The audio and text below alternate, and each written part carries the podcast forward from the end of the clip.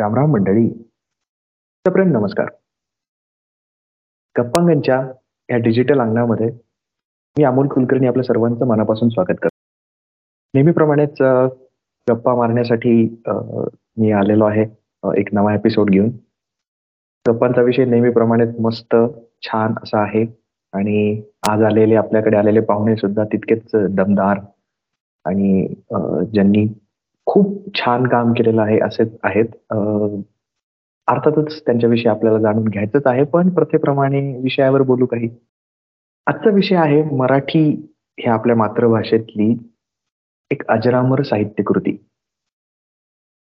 आता खर तर तिला फक्त साहित्यकृती म्हणणं तितकंसं बरोबर नाही. आणि का ते कळेलच येईलच ते आपल्या गप्पांमध्ये. त्याची गंमत अशी आहे ह्या साहित्यकृतीची आणि महती सुद्धा की ही मूळ साहित्यकृती तसं बघायला गेलं तर विषय मूळ नाहीये. विषय आधीचा आधी त्यावर एक महाकाव्य आहे ते की रामायण. आणि ह्या रामायण महाकाव्यावर मराठीमध्ये झालेली एक अजरामर अशी साहित्यकृती म्हणजे गीत रामायण. त्याविषयीच आज आपण गप्पा मारणार आहोत. आता गीत रामायण हे म्हणल्याबरोबर काही आपल्यासमोर काही गाणी चटकन समोर येतात की ज्या आज असं होत नाही कुठल्याही मराठी घरामध्ये की ते गाणं ऐकलं जात नाही. निमित्त कुठलंही असू द्या. बऱ्याच जणांच्या दिवसाची सुरुवात गीत रामायणानं होते.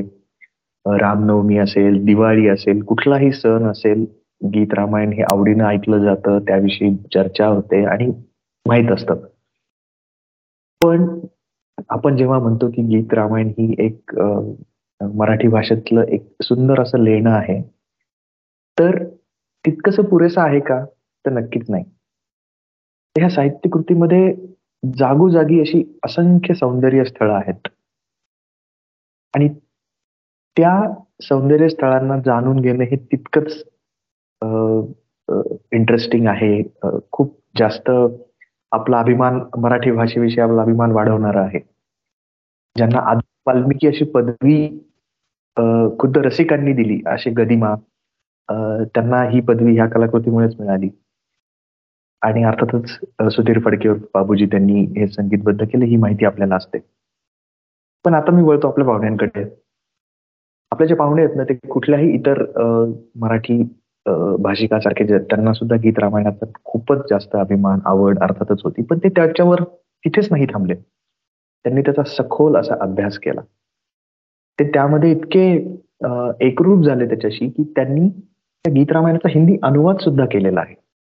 मी ओळख करून देतो आणि स्वागत सुद्धा करतो आपल्या गोव्याचे असलेले श्री दत्तप्रसाद जोग यांचं. खर तर यांची ओळख महाराष्ट्राला एक गझलकार म्हणून आहे. आणि ही त्यांची प्राथमिक ओळख. पण तसे ते कृषी अधिकारी म्हणून सुद्धा गोव्यामध्ये काम करत असतात. पण ह्याच्यात ह्या दोन गोष्टींच्या जोडीला गीत रामायण हा त्यांचा अत्यंत आवडीचा जिव्हाळ्याचा आणि ज्याच्यावर त्यांना गप्पा मारायला कधीही आवडतं असा विषय. आणि तुम्हाला तर माहितीच आहे की बावीस जानेवारी अयोध्येमध्ये राम मंदिरामध्ये राम मंदिर उभं राहिलं पूर्ण झालं आणि तिथे राम लल्लाची प्राणप्रतिष्ठा झाली. त्यामुळे सध्या आपण त्या आनंदात आहोत तर हे इतकं सुंदर निमित्त आज आपल्याकडे आहे. गीत रामायणाचं आपल्या मराठीतलं मराठी मातीमध्ये तयार झालेल्या या अजरामर साहित्यकृतीविषयी गप्पा मारण्याचं. तर आपण आणखीन उशीर न करता आपल्या गप्पांना सुरुवात करूयात. मी मनापासून स्वागत करतो दत्तप्रसादजी तुमचं. नमस्कार. सर्वात आधी तुम्हाला खूप खूप शुभेच्छा आणि अभिनंदन सुद्धा कारण रामलल्लाची प्रतिष्ठापना प्राणप्रतिष्ठा झालेली आहे अयोध्येमध्ये. तुम्हाला खूप खूप शुभेच्छा अभिनंदन सगळ्यांच आणि गीत रामायणाचा म्हणजे तुम्ही इतके जवळचे आहात. गीत रामायण तुमच्या इतकं जवळचं तुमच्या नेमक्या काय भावना आहेत सध्या? कसं आहे राम हा आपल्या म्हणजे भारतीय लोकांच्या मनामध्ये इतका खोल खोल आहे. जे गीतरामायणाची तुम्ही आठवण काढलेली आहे तर गीतरामायणाच्या आपल्या प्रस्तावनेमध्ये तुम्हाला ते सापडतं सगळं. की आता उत्तर प्रदेशातली माणसं जरी एकमेकांना भेटली तरी जयरामजी की म्हणतात. आपण महार मराठी लोक एकमेकांना भेटलो तरी रामराम म्हणतो. एखाद्या गोष्टीमध्ये जर काही रस राहिला नाही एखाद्या गोष्टीबाबतीत आपण निराश झालो तर आता त्याच्यात काही राम राहिला नाही म्हणतो. एखादा निघून वर गेला तरी त्याने राम म्हटला म्हणतो. आणि जेव्हा माणूस वर निघून जातो तेव्हा त्याला खांद्यावरून घेऊन जाणारे चौघे जे असतात ते सुद्धा रामनाम सत्य. त्यामुळे राम एवढा बरोबर झालेला आहे भारतीय माणसाच्या मनामध्ये. आणि अनेक वर्षांच्या प्रतीक्षेनंतर आपले प्रभू रामचंद्र तिथे आज विराजमान झालेले आहेत बावीस जानेवारी. त्यामुळे आपल्या संस्कृतीची ओळख आहे भारतीयाची. ती रामामुळेच आहे. आणि इतका आनंदाचा काय म्हणजे दुसरा क्षण कसा आहे आपल्या आपण भाग्यवंत आहोत आपली पिढी की आमच्या अनेक पूर्वजांनी ही शक्ती वाटच बघितलेली आहे. पण आम्हाला ही हे स्वप्न पूर्ण होतानाचं हे बघायला मिळेल. त्यामुळे आता जे कोण वावरतात या जगामध्ये या देशामध्ये हे सगळेच भाग्यवंत म्हणावे की त्यांनी राम बघितला स्वतः विराजमान झालेला बघितला आपल्या अयोध्येमध्ये. एवढी भाग्याची गोष्ट आहे. सगळ्यांचं अभिनंदन म्हणतो मी प्रत्येक भारतीयाचं अभिनंदन. आणि मी जसं म्हणालो की हे एक इतकं छान निमित्त आहे आपल्याला की गीत रामायणाविषयी जाणून घेण्याचं. खूप सारे उत्सुकता आहे. मी मी म्हणालो जसं की अगदी घराघरात. आणि बावीस तारखेला सुद्धा ते ऐकायला मिळत होतं. लोकांनी ऐकलं ते परत एकदा. त्यातली त्यांची आवडीची गीतं परत परत लावली जात होती ऐकली जात होती. इतकं रामात इतकंच गीत रामायण हे मराठी माणसाच्या मराठी माणसाच्या आयुष्याचा एक भाग आहे.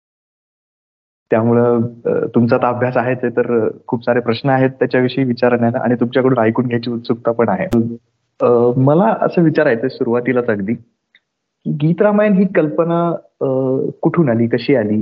किंवा आजच्या भाषेत जे म्हणतात ना की हे कोणाचं ब्रेन चाइल्ड आहे गीत रामायण? गीत रामायणाविषयी जेवढं म्हणजे त्याच्या जन्मकथेविषयी जेवढं वाचलंय आता आपलं सुमित्र माडगुळकर यांच्याकडून समजलं किंवा गरिबांचे सुपुत्र श्रीधर माडगुळकरजी यांच्याकडून यांच्या पुस्तकातून समजलं. अशा काही गोष्टी आहेत किस्से आहेत. तर त्यातल्या काही गोष्टी आठवतात त्या अशा की गदिमा जेव्हा सुट्टीसाठी एकदा गावी गेले होते तेव्हा त्यांना असा एक संकेत झाला होता त्याच्या हातून काहीतरी वेगळं कार्य घडायचं आहे रामाविषयी. हा एक. आणि नंतर असं की ते गोव्यामध्ये त्यांचे एक मित्र होते सीताकांत लाड आपल्या इकडे मडगावच्या जवळचे गाव आहे तिथले ते. आणि ते आकाशवाणीचे अधिकारी होते. आणि गोव्याला होते गोवा आकाशवाणीचे. त्यामुळे गदिमा त्यांच्याकडे यायचे. गोव्यामध्ये आले ते. गदिमा अनेकदा साहित्यिक कार्यक्रमांसाठी म्हणा किंवा थोडेसे ते राजकारण या विषयातही होते. त्यामुळे ते गोव्यामध्ये जेव्हा जेव्हा यायचे ते सीताकांत लाडांकडे असायचे. आणि सीताकांत लाडांनाच ही आधीपासून असो त्यांनी रामाच्या जीवनावर काहीतरी काम करावं. असं वाटत होतं. पण नेहमीप्रमाणे गदिमा खूप बिझी असल्यामुळे मग पुन्हा परत गेल्यानंतर सगळ्या चित्रपटसृष्टीच्या कामामध्ये असे अडकलेले असायचे. पण सीताकांत लाडांची बदली म्हणजे हे जणू घडायचंच होतं गीत रामायण पूर्ण कार्य पूर्ण व्हायचं होतं. म्हणूनच जणू हे झालं का असं आपल्याला वाटावं. सीताकांत लाडांची बदली पुणे आकाशवाणीवर झाली. आणि मग तिथे गदिमा सीताकांत लाड सुधीर फडके या सगळ्यांच्या भेटीगाठी झाल्या आणि मग त्यातनं तो सीताकांत लाडांनी पुढाकार घेऊन तो एक कार्यक्रमच उभा केला त्यामध्ये. की असा बघा असा कार्यक्रम पुन्हा नभोवाणीच्या इतिहासातच कुठे घडलेला नाहीये. जे असा आगळा वेगळा कार्यक्रम म्हणूया त्याला आपण. दर आठवड्याला गदिमानी एक गाणं लिहायचं रामाच्या जीवनावर. म्हणजे रामायण कथा चालवण्यासाठी पुढे. आणि त्या गाण्याला सुधीर फडक्यांनी संगीत द्यायचं. आणि मग त्याचं लाईव्ह असं प्रसारण व्हावं आकाशवाणीवरून. असा तो कार्यक्रम. हे हा शुभारंभ झालेला आहे एकोणीसशे पंचावन्न साली रामनवमीच्या दिवशी. आणि ते गाणं म्हणजे गीत रामायणाचं गाणं येणार. लोकांना एकदा ते आवडू लागल्यानंतर गाणं येणार म्हणून आपला मराठी माणूस जो होता त्या काळी रेडिओ म्हणजे फार मोठं मनोरंजनाचं साधन किंवा तीच एक एकमेव म्हणता येईल. हा अशी एक सोय होती की वेगवेगळं काहीतरी ऐकायचं मनोरंजन किंवा खूप काही चांगलं संगीत ऐकायचं. मुख्य म्हणजे संगीत रेडिओवर. त्यामुळे लोक असं फुलांचे हार घेऊन बसायची की गीत रामायण येणार आहे. एकोणीसशे आणि त्या काळी वेगवेगळ्या गायकांनी ते गायलेलं आहे. त्याच्यामध्ये वसंतराव देशपांडे आहेत गजाननराव वाटवे आहेत अशी अनेक दिग्गज मंडळी त्या काळी गदिमा आणि बाबूजींच्या प्रेमासाठी म्हणा रामाच्या प्रेमासाठी म्हणा तर ते अगदी आनंदाने गाऊन गेलेले आहे प्रभाकर जो त्यावेळी सहाय्यक संगीतकार होते बाबूजींचे. अच्छा म्हणजे ते गाणार व्हायलिन ज्यांचा कार्यक्रम आहेत ते. एक्झॅक्टली आणि ते कसं गदिमा फार गडबडीत असायचे. कधी वेळ असला तर व्यवस्थित त्यांना त्यावेळी ते गाणं तयार असायचं. पण ते म्हणायचे की सायकलवरून प्रभाकर जोग येणार आहे. म्हणजे हा आला रे आला रामाचा दूत आला असं म्हणायचे. आणि आणि गदिमा म्हणजे अनेकदा एवढी त्यांना वेळ असे नसे. पण ते गाणं त्यांना द्यायचे कधी कधी खूप उशीर व्हायचा. कधी ठेवलेलं असायचं तयार. पण असं दरवेळी ते घडत गेलं कारण छप्पन गाणी म्हणजे किती हे झालं असेल बघा. किती प्रसंग हो. आले असतील कसे कसे गदिमा कुठे आहेत कुठे कुठून गाणं लिहित आहेत पण ते द्यायचे त्यांना. आणि सुधीर फडकेंसारखा संगीतकार म्हणजे अशी माणसं घडत नाहीत परत परत. ते इतक्या लवकर संगीत लावणं आणि मग ते तिकडे रेकॉर्ड होणं हे सगळंच काही असं म्हणजे दैवी म्हणावं अशी ही गीत रामायणाची जन्मकथा आहे. यामध्ये गोव्याचा संबंध हा आहे सीताकांत लाड. हो. गोव्यातच त्याची सुरुवात आहे असं म्हणलं तर वावग ठरणार नाही. हो. आणि पुढे त्याचं पुस्तक पण प्रकाशित झालेलं आहे कधी म्हणतो म्हणजे गीत रामायणाचं मराठी पुस्तक. आजही ते तुम्हाला भारत सरकारच्या वेबसाईटवर मिळतं. इरिगेशन डिव्हिजनला गेलात आणि गीत रामायण सर्च केलं तर तुम्हाला तिथे त्याच्या दोन आवृत्ती मिळतील. मूळ मराठी गीत रामायणाच्या. छान असं मुखपृष्ठ आहे. जुन्या पद्धतीचं मुखपृष्ठ पण समजतं आपल्याला ते. आणि ते एकोणीसशे सत्तावन्न साली प्रकाशित झालं. आणि मराठी प्रादेशिक भाषा आहे पण तरी सुद्धा भारत सरकारने त्याचं पुस्तक प्रकाशित केलेलं आहे. त्या तिथे सुद्धा बाबू बोरकरांची प्रस्तावना म्हणजे हा गोव्याचा दुसरा संबंध जोडलेला आहे. गोव्याचे बोरकरांची त्याला प्रस्तावना आहे. एकोणीसशे पंचावन्न साली ही आकाशवाणीच्या या कार्यक्रमाबाबत आणि म्हणजे पारायणापूर्वी असा एक लेख लिहिलेला आहे बोरकरांनी बाबा बोरकरांनी. तो आपल्या मुकुंद मुकुंद सराफांचं जे एक गीत रामायणाचं कलेक्शन आहे त्यांचं म्हणजे गीत रामायणाचं कसं आहे वेगवेगळ्या लोकांनी गीत रामायण परत छापलेलं आहे. जरी भारत सरकारकडे मूळ प्रत असली तरी त्या गाण्यांविषयी लेख त्या गाण्यांविषयी विवरण त्याविषयी आपल्या भावना असं आणि मग पुढे गाणं अशा सगळ्या गोष्टी करून वेगवेगळी गीत रामायणाची पुस्तकं आहेत. तर त्यामध्ये मुकुंद सराफांच्या याच्यात पुस्तकातही तो सापडतो पारायणापूर्वी.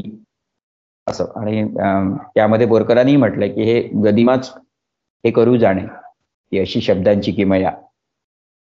असा सगळा हा गीत रामायणाचा रोमांचकारी असा प्रवास आहे सुरुवातीपासूनचा. आणि बघा त्याच्यामध्ये एक अधिक महिना आल्यामुळे त्या हिंदी भाषामध्ये छप्पन गाणी झालेली आहेत. असं ते आहे. आणि सर्वांग सुंदर असा प्रवास आहे. अगदी रोमांचकारी जन्मकथा आहे. ते गाण्याचे वेगवेगळे किस्से पण आहेत. ते पुढे गप्पामध्ये येतीलच आपल्या. असं. मला मला हे खूप आवडलं की आपण असं म्हणतो की रामायण मालिका सुरू झाली तेव्हा रस्त्यावर कर्फ्यू लागल्यासारखी परिस्थिती असायची. हे तर बरच नंतर पण त्या आधी सुद्धा तुम्ही ते खूप छान सांगितलं की लोक हार घेऊन बसायचे रेडिओला घालण्यासाठी म्हणजे हो. ते प्रेम त्या कलाकृतीला त्याच तोडीचं प्रेम खूप पूर्वी मिळालं. मग आता ही तर ही तर झाली त्यामागची कथा थोडक्यामध्ये तुम्ही सांगितली. पण इंटरेस्टिंग असं आहे हे जाणून घेणं की तुमची आणि गीत रामयाची भेट कशी झाली आणि कधी झाली? ही भेट आमच्या घरातच सगळी म्हणजे माझा जन्म तर एकोणीसशे ब्याऐंशीचा. त्यामुळे परत आधुनिक असा माणूस म्हणजे फार असं काही टीव्ही होता सगळं होतं. आणि त्यामुळे फार गरिबी वगैरे असं काही बघितलं नाहीये. पण घरामध्ये जे वातावरण घरामध्ये माझ्या वडिलांना या सगळ्याच गोष्टींची आवड होती. म्हणजे गीतरामायण तर महत्त्वाचा भाग होता घरामध्ये. आणि त्यावेळी कॅसेट्स आता त्यावेळी एकोणीसशे पंच्याण्णवच्या दरम्यान मी ऐकलेलं आहे. म्हणजे त्यावेळी कळायला लागलं. त्याच्या आधी घरात सुरू होतं. पण आमच्याकडे ज्या कॅसेट्स आल्या त्या मला अजूनही आठवतं चार कॅसेट्स होत्या त्या. एक मोठा असा बॉक्स त्याला आणि त्याच्यामध्ये चार कॅसेट्स आणि हे सुधीर फडक्यांनी गायलेलं Geet Ramayan H M V कॅसेटचं ते आलेलं होतं. एकोणीशे पंच्याहत्तर साली रेकॉर्डिंग झालेलं आहे फडकेंच्या आवाजात. त्याच्यामध्ये पूर्णपणे फडकेंनीच सगळी गाणी गायली. आणि हे गीत या गीत रामायणाचे संस्कार माझ्यावर झाले. घरामध्ये नाट्यसंगीत पण होतं वडील कीर्तनकार होते. आणि अशा अनेक गोष्टींचं ज्ञान त्यांना होतं. म्हणजे जसं आवडीने कादंबरी वाचायचे म्हणजे मृत्युंजय कादंबरी असो किंवा अशा अनेक गोष्टी छावा झुंज झेप श्रीमान योगी या कादंबऱ्यांची ओळख रहस्यकथांची ओळख नाट्यगीतांची ओळख आणि गीत रामायणाची ओळख त्यामध्ये कुसुमाग्रज गदिमा बाबूजी जितेंद्र अभिषेकी बोरकर वाराकांत अशा अनेक चांगले कवी एक सगळा कलेक्टिव्ह असा एक सगळ्या प्रकारचा संस्कार माझ्यावर झालेला आहे. वडिलांमुळे. त्यांना ते सांगत राहायचे उलगडून दाखवत राहायचे. मला केवढं कळत होतं त्यातलं समजायला तेवढं त्या त्यावेळी समजलेलो आहे. पण नंतर पुढे पुढे जास्त समजायला लागलं जरा. पण तेव्हापासून गीत रामायण आवडतं. आम्ही सगळे बसून घरामध्ये ऐकायचो. कौलारू घर गावातलं. आणि टेप रेकॉर्डरवर तो गीत रामायण ते कॅसेट लावून ऐकायचं. खूप मजा यायची ते ऐकायला. मग त्याच्यावर बाबांना प्रश्न विचारायचो की हे असं काय? म्हणजे मला अजूनही आठवतं की कशास युथप वा वानरगण असं एका गाण्यामध्ये गदिमा लिहितात. म्हणजे सुग्रीवा हे साहस असले भूपतीस तुझं मुळी न शोभले असं. मग त्याच्यामध्ये कशास युथप वा वानरगण तर ते युथप मला त्यावेळी लहान असताना मला तो शब्द माहीत होता युथप. मला वडिलांनी सांगितलं की हे असं असं आहे ते सैन्य आहे वानरांचं. कशास युथप वा वानरगण म्हणजे त्याच्यामध्ये काही ही अस्वल याची माणसं आहेत स्पेशीज मधली ती. जांबुवंतांची पण सेना हा. त्यामुळे मग ते असं म्हणतात. मग या सगळ्या गोष्टी हळूहळू समजायला लागल्या. गदिमांचा कसा स्वभाव आहे? मग वडील उलगडून सांगायचे की कसं लिहिलंय बघ. मग ते त्यावेळी मला समजायला लागलं की अरे खूप काहीतरी म्हणजे मराठीची जी जाण गदिमांच्या लेखणीला आहे किंवा त्यांच्यामध्ये आहे ती अशी कुठे सापडत नाही. तो प्रेम ते म्हणजे तो तिथून सुरू झाला की तो माझा आवडीचा विषय. आणि संगीत तर इतकं सुंदर ते कुठलंही गाणं तुमच्या कानात मनात असं ते वरुंजी घालायला लागतं आणि कायमचं तुमचं होऊन कधी जातं तेव्हा त्याचं संगीत आवाज शब्द सगळ्या अंगानेच ते खूप परिपूर्ण असं असतं आणि तुम्हाला भरपूर आनंद देतो. त्याच वेळी ते तुमचं आवडीचं गाणं होतं. नाहीतर आपल्याला कधी शब्द आवडतात पण ती चाल आवडत नसते. किंवा तो आवाज नीट आपल्याला आवडत नाही गायकाचा अशा काहीतरी गोष्टी आहेत. पण गीत रामायणात असं काहीच अंग नाही. गीत रामायण हा सर्वांग सुंदर झालेला आहे. ते सगळ्या बाजूनी ते अतिशय उत्तम आहे. त्यामुळे त्याचे संस्कारच झाले माझ्यावर. तेव्हापासून मी गीत रामायणावर कायम ना काही ना काही असं चिंतन शोधून काढणं असं हे असं काय आहे? असं कायम माझ्या माझं चिंतन राहिलं. ते ते माझं प्रेम आहे गीत रामायण. खरंच किती गोड आठवणी आहेत तुमच्या गीत रामायणाविषयी. म्हणजे ते गोव्याच्या मातीत तुम्ही आता म्हणालात की तसं कौलारू घर त्यामध्ये तुम्ही ऐकताय आणि मूळ ते गोव्यातच त्याची सुरुवात झालेली आहे. म्हणजे किती सुरेख योगायोग आहेत त्याची परिणिती तुम्ही परत हिंदी अनुवाद करणं त्यामुळे प्रेमामुळे म्हणजे ते अजून काहीतरी त्याचं मी करावं असं वाटत असल्यामुळे. प्रेमापुढे झालं तुम्ही आता सारखा वारंवार उल्लेख होतोय की त्यातली छप्पन गीतं आहेत आणि वेगळ्या वेगळ्या पूर्ण रामायण त्यामध्ये येऊन जातं.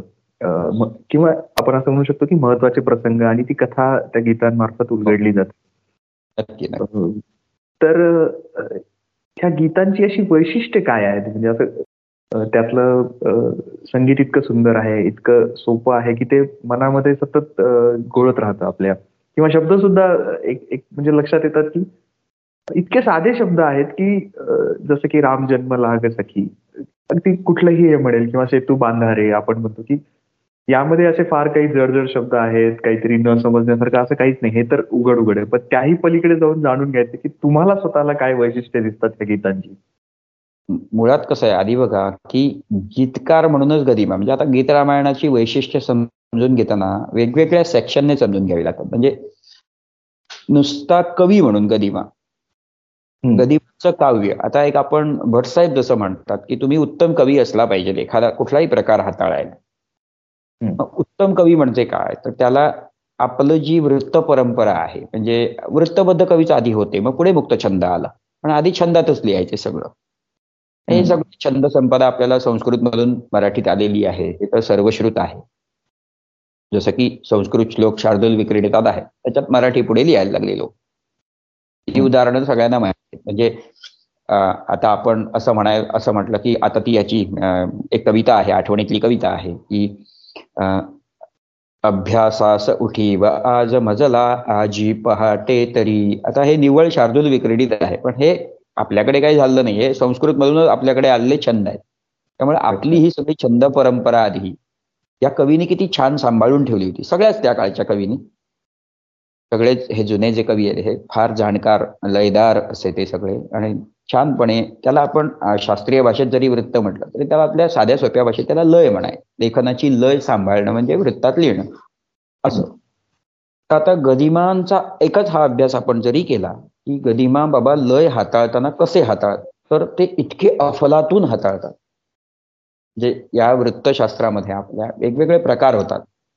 त्यामध्ये शुद्ध अक्षरगण होतो शुद्ध अक्षरगणामध्ये लिहिताना खूप बंधनं पडतात. म्हणजे तुम्हाला असं रामायणासारखा विषय त्याच्यात लिहिताना ज्या काही गोष्टी लागतात तिथे तो तुम्हाला त्याचे नियम थोडे जाचक होऊ शकते गीतकारांनी मधला मार्ग व्यवस्थित निवडलेला आहे. गीतकारांनी लगाक्रमामध्ये म्हणजे लघु गुरुक्रम हा वृत्ताचा सांभाळणं हा तो क्रमात असणारी वृत्त आहे. नंतर मग जाती वृत्त असतात. त्याच्यामध्ये मात्राच फक्त क्रम सांभाळला जातो. आणि त्याच्याही पुढे जाऊन अतिशय सफाईदारपणे लय हाताळताना अर्धसमजाती नावाचा प्रकार असतो. आणि हा गीतकारांना लागतोच आणि गदिमा तर यामध्ये मास्टर आहेत. म्हणजे त्यांचं विशेष प्रेम याच्यावर आहे हे प्रत्येक गाणं बघून कळतं. दोन वृत्तांची सर सरमिसळ कशी करायची? दोन वृत्तांची मिसळ म्हणजे मिश्रण करून ते गाणं ठेवतात समोर. म्हणजे आता याच सांगायचं झालं नुसताच कवी म्हणून सांगतो मी. म्हणजे तर आता कुमार दोघे एकवयाचे सजीव पुतळे रघुरा यांचे पुत्र सांगती चरित पित्याचे. आतापर्यंत एक वृत्त चालतं याला पादाकुलक म्हणतात. म्हणजे अगदी सोप्या भाषेत सांगायचं तर गणपत वाणी वेडी पिताना अशी एक कविता होती आपल्याला. लक्षण म्हणून सांगितलं जातं. हे सोपं आहे. आठ आठ सोळा. गणपत वाणी वेडी पिताना. कुमार दोघे एकवयाचे. अशा आठ आठ सोळा मात्र चालत जातात. पण शेवटी सोळा शेवटची ओळ जी गरिमांची असते म्हणजे कडव्याच्या शेवटी जी ओळ देतात. कुठल्याही गीतकार प्रत्येक गीतकाराला ते अनिवार्यच असतं. पण गदिमांचं नेहमीच तुम्ही कुठलंही गाणं घ्या गीतरामायण सोडून सुद्धा त्यांचं कुठलंही गाणं घ्या त्याचे कडव्यातली शेवटची ओळ जी ध्रुपदाबरोबर यमकाने मेळ खात असते. तिचा यमक हा ध्रुवपद म्हणजे मुखड्याचा यमकाला मेळ खाणारा असतो. जे इथे यमक आपला कुठला आहे? की स्वये श्री रामप्रभू ऐकती कुशल व रामायण गाती. तर आता ते कसं लिहिणार? की कुमार दोघे एकवयाचे सजीव पुतळे रघुरायांचे पुत्र सांगती चरित पित्याचे. इथपर्यंत एक लय असणार. मग शेवटी एक वेगळी लय असणार. म्हणजे म्हात्रा सोळाच पण ज्योतीने तेजाची आरती गा लगा गा गा गा गा लगा अशी ती लय पडते. ती दरवेळी तशीच जाणार. दहाही कडवेपर्यंत ही तिसरी ओळ जी आहे ना ती सोळा मात्रांचीच येणार पण त्याची लय. आणि त्यांचं कुठलंही गाणं संगीतकाराला भुरळ घालतो. ते याच्यामुळे. तर अशी वैशिष्ट्य गदिमांची वृत्त हाताळण्या. म्हणजे आता शूर्पणखेचं गाणं बघा. शूर्पणखेचं गाणं कुठलं आहे? सुडगे त्याचा हा सुडगे त्याचा लंका विरूप झाली शूर्पणखाती दाशरथीची कृती सुडगे त्याचा लंका हो. आता हे गाणं जेव्हा बाबूजींचं गाणं आपण ऐकतो त्यावेळी आपल्याला मनात सुद्धा येत नाही की अरे हे असं काही असेल. हरिभगिनी नावाचा हे वृत्त आहे. आणि हा फटका आहे. अनंत फंदी नावाच्या कवींनी जो फार उंचावर नेऊन ठेवला मराठीमध्ये प्रकार हा फटका आहे. त्या फटक्यामध्ये कशा रचना आहे? फळ्यात जाऊन मोठेचे ते पाणी भरावे. तुम्हा कशाला काठा तुझा हा हवा? किंवा खबरदार जर टाच मारुनी जाल पुढे चिंधड्या उडविन राई राई एवड्या असा तो म्हणजे रांगडा प्रकार आहे लिहायचा. ती एक आम्हाला होती त्यांची कविता बिकट वाट वही वाट नसावी आणि हा त्याच्या मात्रा पण असतात की घा गा गा गा गा गा गा गा गा गा गा गा असे गा गा गा गा लगा असं म्हणजे थोडस सरमिळसळ करून त्याच प्रकारचं वृत्त आहे अच्छा तर याच्यात तुम्ही गावून बघा विरूप झाली शुर्पण खाती दाशरथीची कृती सूड घे त्याचा लंकापती असं ते आहे पण फडक्यांनी त्याला सुंदर चाल लावलेली आहे म्हणजे अशी अनेक विध वृत्त त्यांनी वापरलेली आहेत गदिमांनी. आणि सफाईदारपणे लय हाताळणं मुळात आता एक एक समजून घेतो आहोत आपण वैशिष्ट्य. तर त्यामध्ये त्यामध्ये हे एक आहे की गदिमांचं लय हाताळणं इतकंच आहे मस्त इतकं सुंदर आहे की कुठेच तुम्हाला ते अर्धवट तुटल्यासारखं वाटणार नाही. कुठे लय अडखळल्यासारखी वाटणार नाही वाचताना. तुम्ही ते गा किंवा ते तुम्ही वाचा. तुम्ही गुणगुणा किंवा ते तुम्ही जोरात वाचा किंवा कवितेसारखं वाचा. कसंही तुम्ही प्रयत्न करा त्या लयीवर. ती लय तुम्हाला स्मूथली अगदी छानपैकी ती वृत्तबद्ध कविता या प्रकारे वाचलं तरीही ती छानपणे वाचता येते. इतकी त्यांचा हात साफ आहे लिहिताना. अगदी छान. अशी किती वृत्त त्यांनी वापरली या गीतांसाठी? मूळ छप्पन गाण्यांना त्यांचा जो गाण्याचा जो प्रमुख भाग आहे त्यामध्ये छप्पनची छप्पन वृत्त आहेत. आणि काही अर्ध समजाती म्हणजे काही दुसऱ्या वृत्तांचं त्याच्यामध्ये जे एक प्रकारच आहे तो समजाती. म्हणजे आता बालानंद आणि आता लवंगलता असं. किंवा असं म्हणजे वेगवेगळी वृत्त वरच्या ओळीला एक ठेवायचं. दोन ओळी त्यांचा एक क्रम असतो. आणि हा क्रम गीतकारच ठरवून घेत असतो. ते त्याने एकदा वर सांभाळलं की शेवटपर्यंत ते सांभाळावं एवढाच त्याचा दंडक आहे. असं काही नाहीये की ते कुठलं वापरलं पाहिजे. तुम्ही जे लईला फिट होत आहे ते कुठलंही वापरायचं. पादाकुलक प्लस तुम्ही लवंगलता असं केलं. तर दोन वृत्त त्यांनी घेतली ना तर ते ध्रुपदातच तुम्हाला ते झलक दाखवतात की आपण काय काय वापरणार आहे. आणि पुढे कडव्यामध्ये दोन प्लस एक असं ते करत जातात. म्हणजे एकदा तो क्रम ठेवला गदिमाने की तो शेवटच्या दहा कडव्यांपर्यंत तो त्याच क्रमामध्ये ते लिहितील. आणि त्याचा सगळ्यात जास्त फायदा संगीतकाराला होतो. संगीतकाराला व्हेरिएशन्स करण्यासाठी एक सुरी जो मोनोटोनस जे गाणं येतं ना ते चेंज होऊन जातो. तिथे त्याला चान्स मिळतो. आणि गदी आणि बाबूजी आणि गदिमा हे वरच्या लेवलची माणसं आहेत. म्हणजे ती त्यांना ते दोघांना एकमेकांच्या भाषा छान समजतात. बाबूजी गदिमांच्या ओळीतल्या प्रत्येक खंडाला समजतात प्रत्येक लय खंडाला समजतात प्रत्येक मात्रेचा उपयोग ते समजतात. त्याच वेळी त्यांनी ते इतकं छान केलेलं आहे संगीत. आणि गातानाच तो म्हणजे लक्षात येतं की बाबूजी किती छान समजतायत ती लय. कारण कुठेच ते तोडत नाहीत कुठेच त्या लईला ते काहीतरी नाही हे या लईत लिहिलंय पण या चालीत हे बसत नाही असं कधीच होत जेव्हा संगीतकार परफेक्ट अशी चाल करतो तेव्हाच ते समजतं की या दोघांनी एकमेकांना पूर्ण समजून घेतलेलं आहे. कुठेच ओढात असलेली चाल तयार झाली की समजायचो की संगीतकाराला वृत्त हे छान समजलेलं आहे. त्यामुळे हे छप्पनही गाण्यामध्ये तुम्हाला सापड म्हणजे मूळ गीतालाच एक शिस्त आहे त्यामुळे संगीतकाराचं हो. काम तसंही सोपं होतं.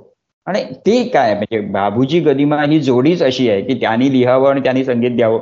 आणि ते म्हणजे एकमेकांची भाषा एकदम समज दुसरं वैशिष्ट्य असं की आता तुम्ही असं ओव्हरऑलच बघा म्हणजे एवढं खोल न जाता एखाद्याच गीतकाराला असं काही प्रोजेक्ट मिळाला की रामायणावर किंवा एखाद्या गोष्टीवर त्याने जी बाबा एवढी पन्नास पंचावन्न छप्पन गाणी लिहायची.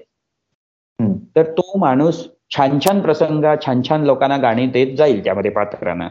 पण कुंभकर्णाला गाणं देणार नाही कोण? पण इथे कुंभकर्णाला गाणं शूर्पणखेला दोन गाणी आहेत. हो. सुग्रीवाला गाणं आहे. हनुमंतानाही गाणं आहे. सीतेच्या प्रसंगी सीतेच्या तोंडी वेगवेगळ्या प्रसंगातली गाणी आहे भरताला पण आहे. नंतर सुमंत सारथी सुमंत त्यांना गाणं आहे भरताना आहे लक्ष्मणाला दोन तीन गाणी आहेत. नावाडी लोक आहेत त्यांना गाणी आहेत. दासदासीना गाणी आहेत. तर इतका वेगळा विचार गतिवा करतात की त्यांना वेगळंच काहीतरी लिहायचं आहे आणि तो आनंद किंवा तो प्रसंग आहे तो फुलवायचा आहे.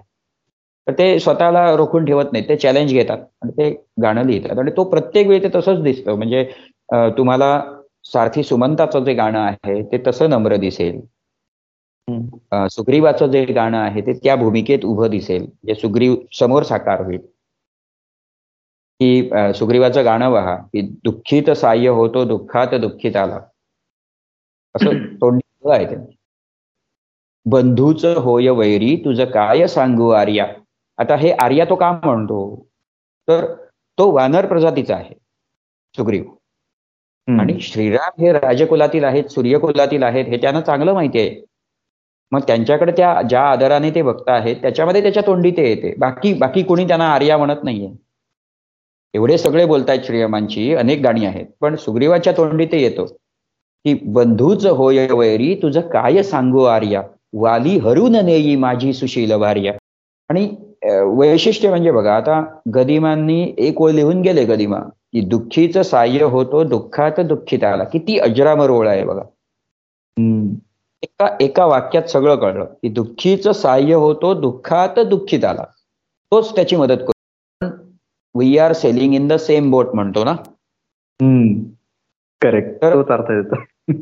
आता या ओळीपासून तुम्ही रामायण दूर करा. रामायणाची काही गरज नाही इथे बाजूला ठेवा. पण नुसती ही ओळ घ्या की दुःखीचं सहाय्य होतो दुःखात दुःखीत आला. आता हा सुविचारासारखा होतो तया हा जो तुकडा आहे ना हा एक खंड आहे. हा सुविचारासारखा तिथे तुमच्या कायमचा राहतो मनामध्ये.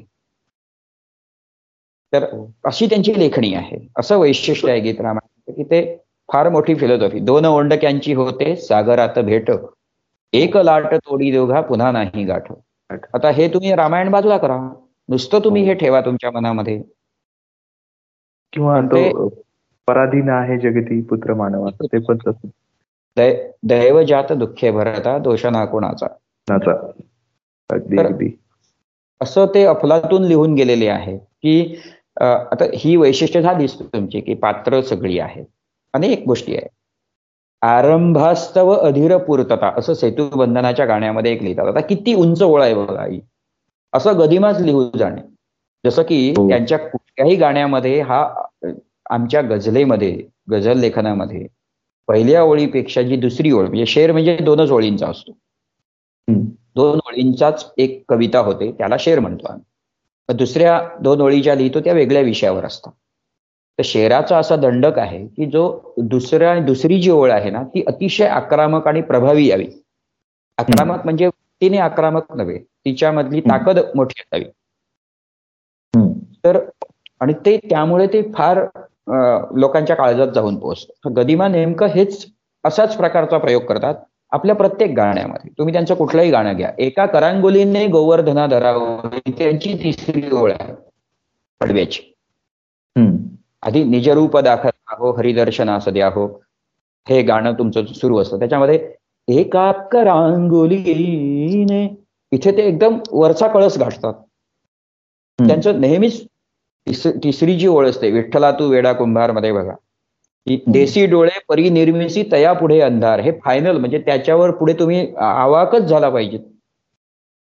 त्यांची तिसरी जी ओळ असते नेहमी ध्रुपदाकडे येणारी मुखड्याकडे येणारी जी कडव्याची तिसरी किंवा फायनल चौथं असेल तर चौथं तीन असेल तर दोन टू प्लस वनचं गीत असेल तर तसं. पण ती जी ओळ लिहितात गदिमा ती एकदम हाईटची लिहितात. आणि हे त्यांच्या सगळ्या गाण्यामध्ये तुम्हाला दिसतं. हे पण एक वैशिष्ट्य आहे. कुठलीच ओळ अशी खाली उतरल्यासारखी वाटत नाही. ते अशी वरवरची ओळ लिहत नाहीत. ते क्लासिकच ओळ लिहितात त्याची. शेवटची ओळ असते गाण्याची. सगळंच गाणं सुंदर असतं.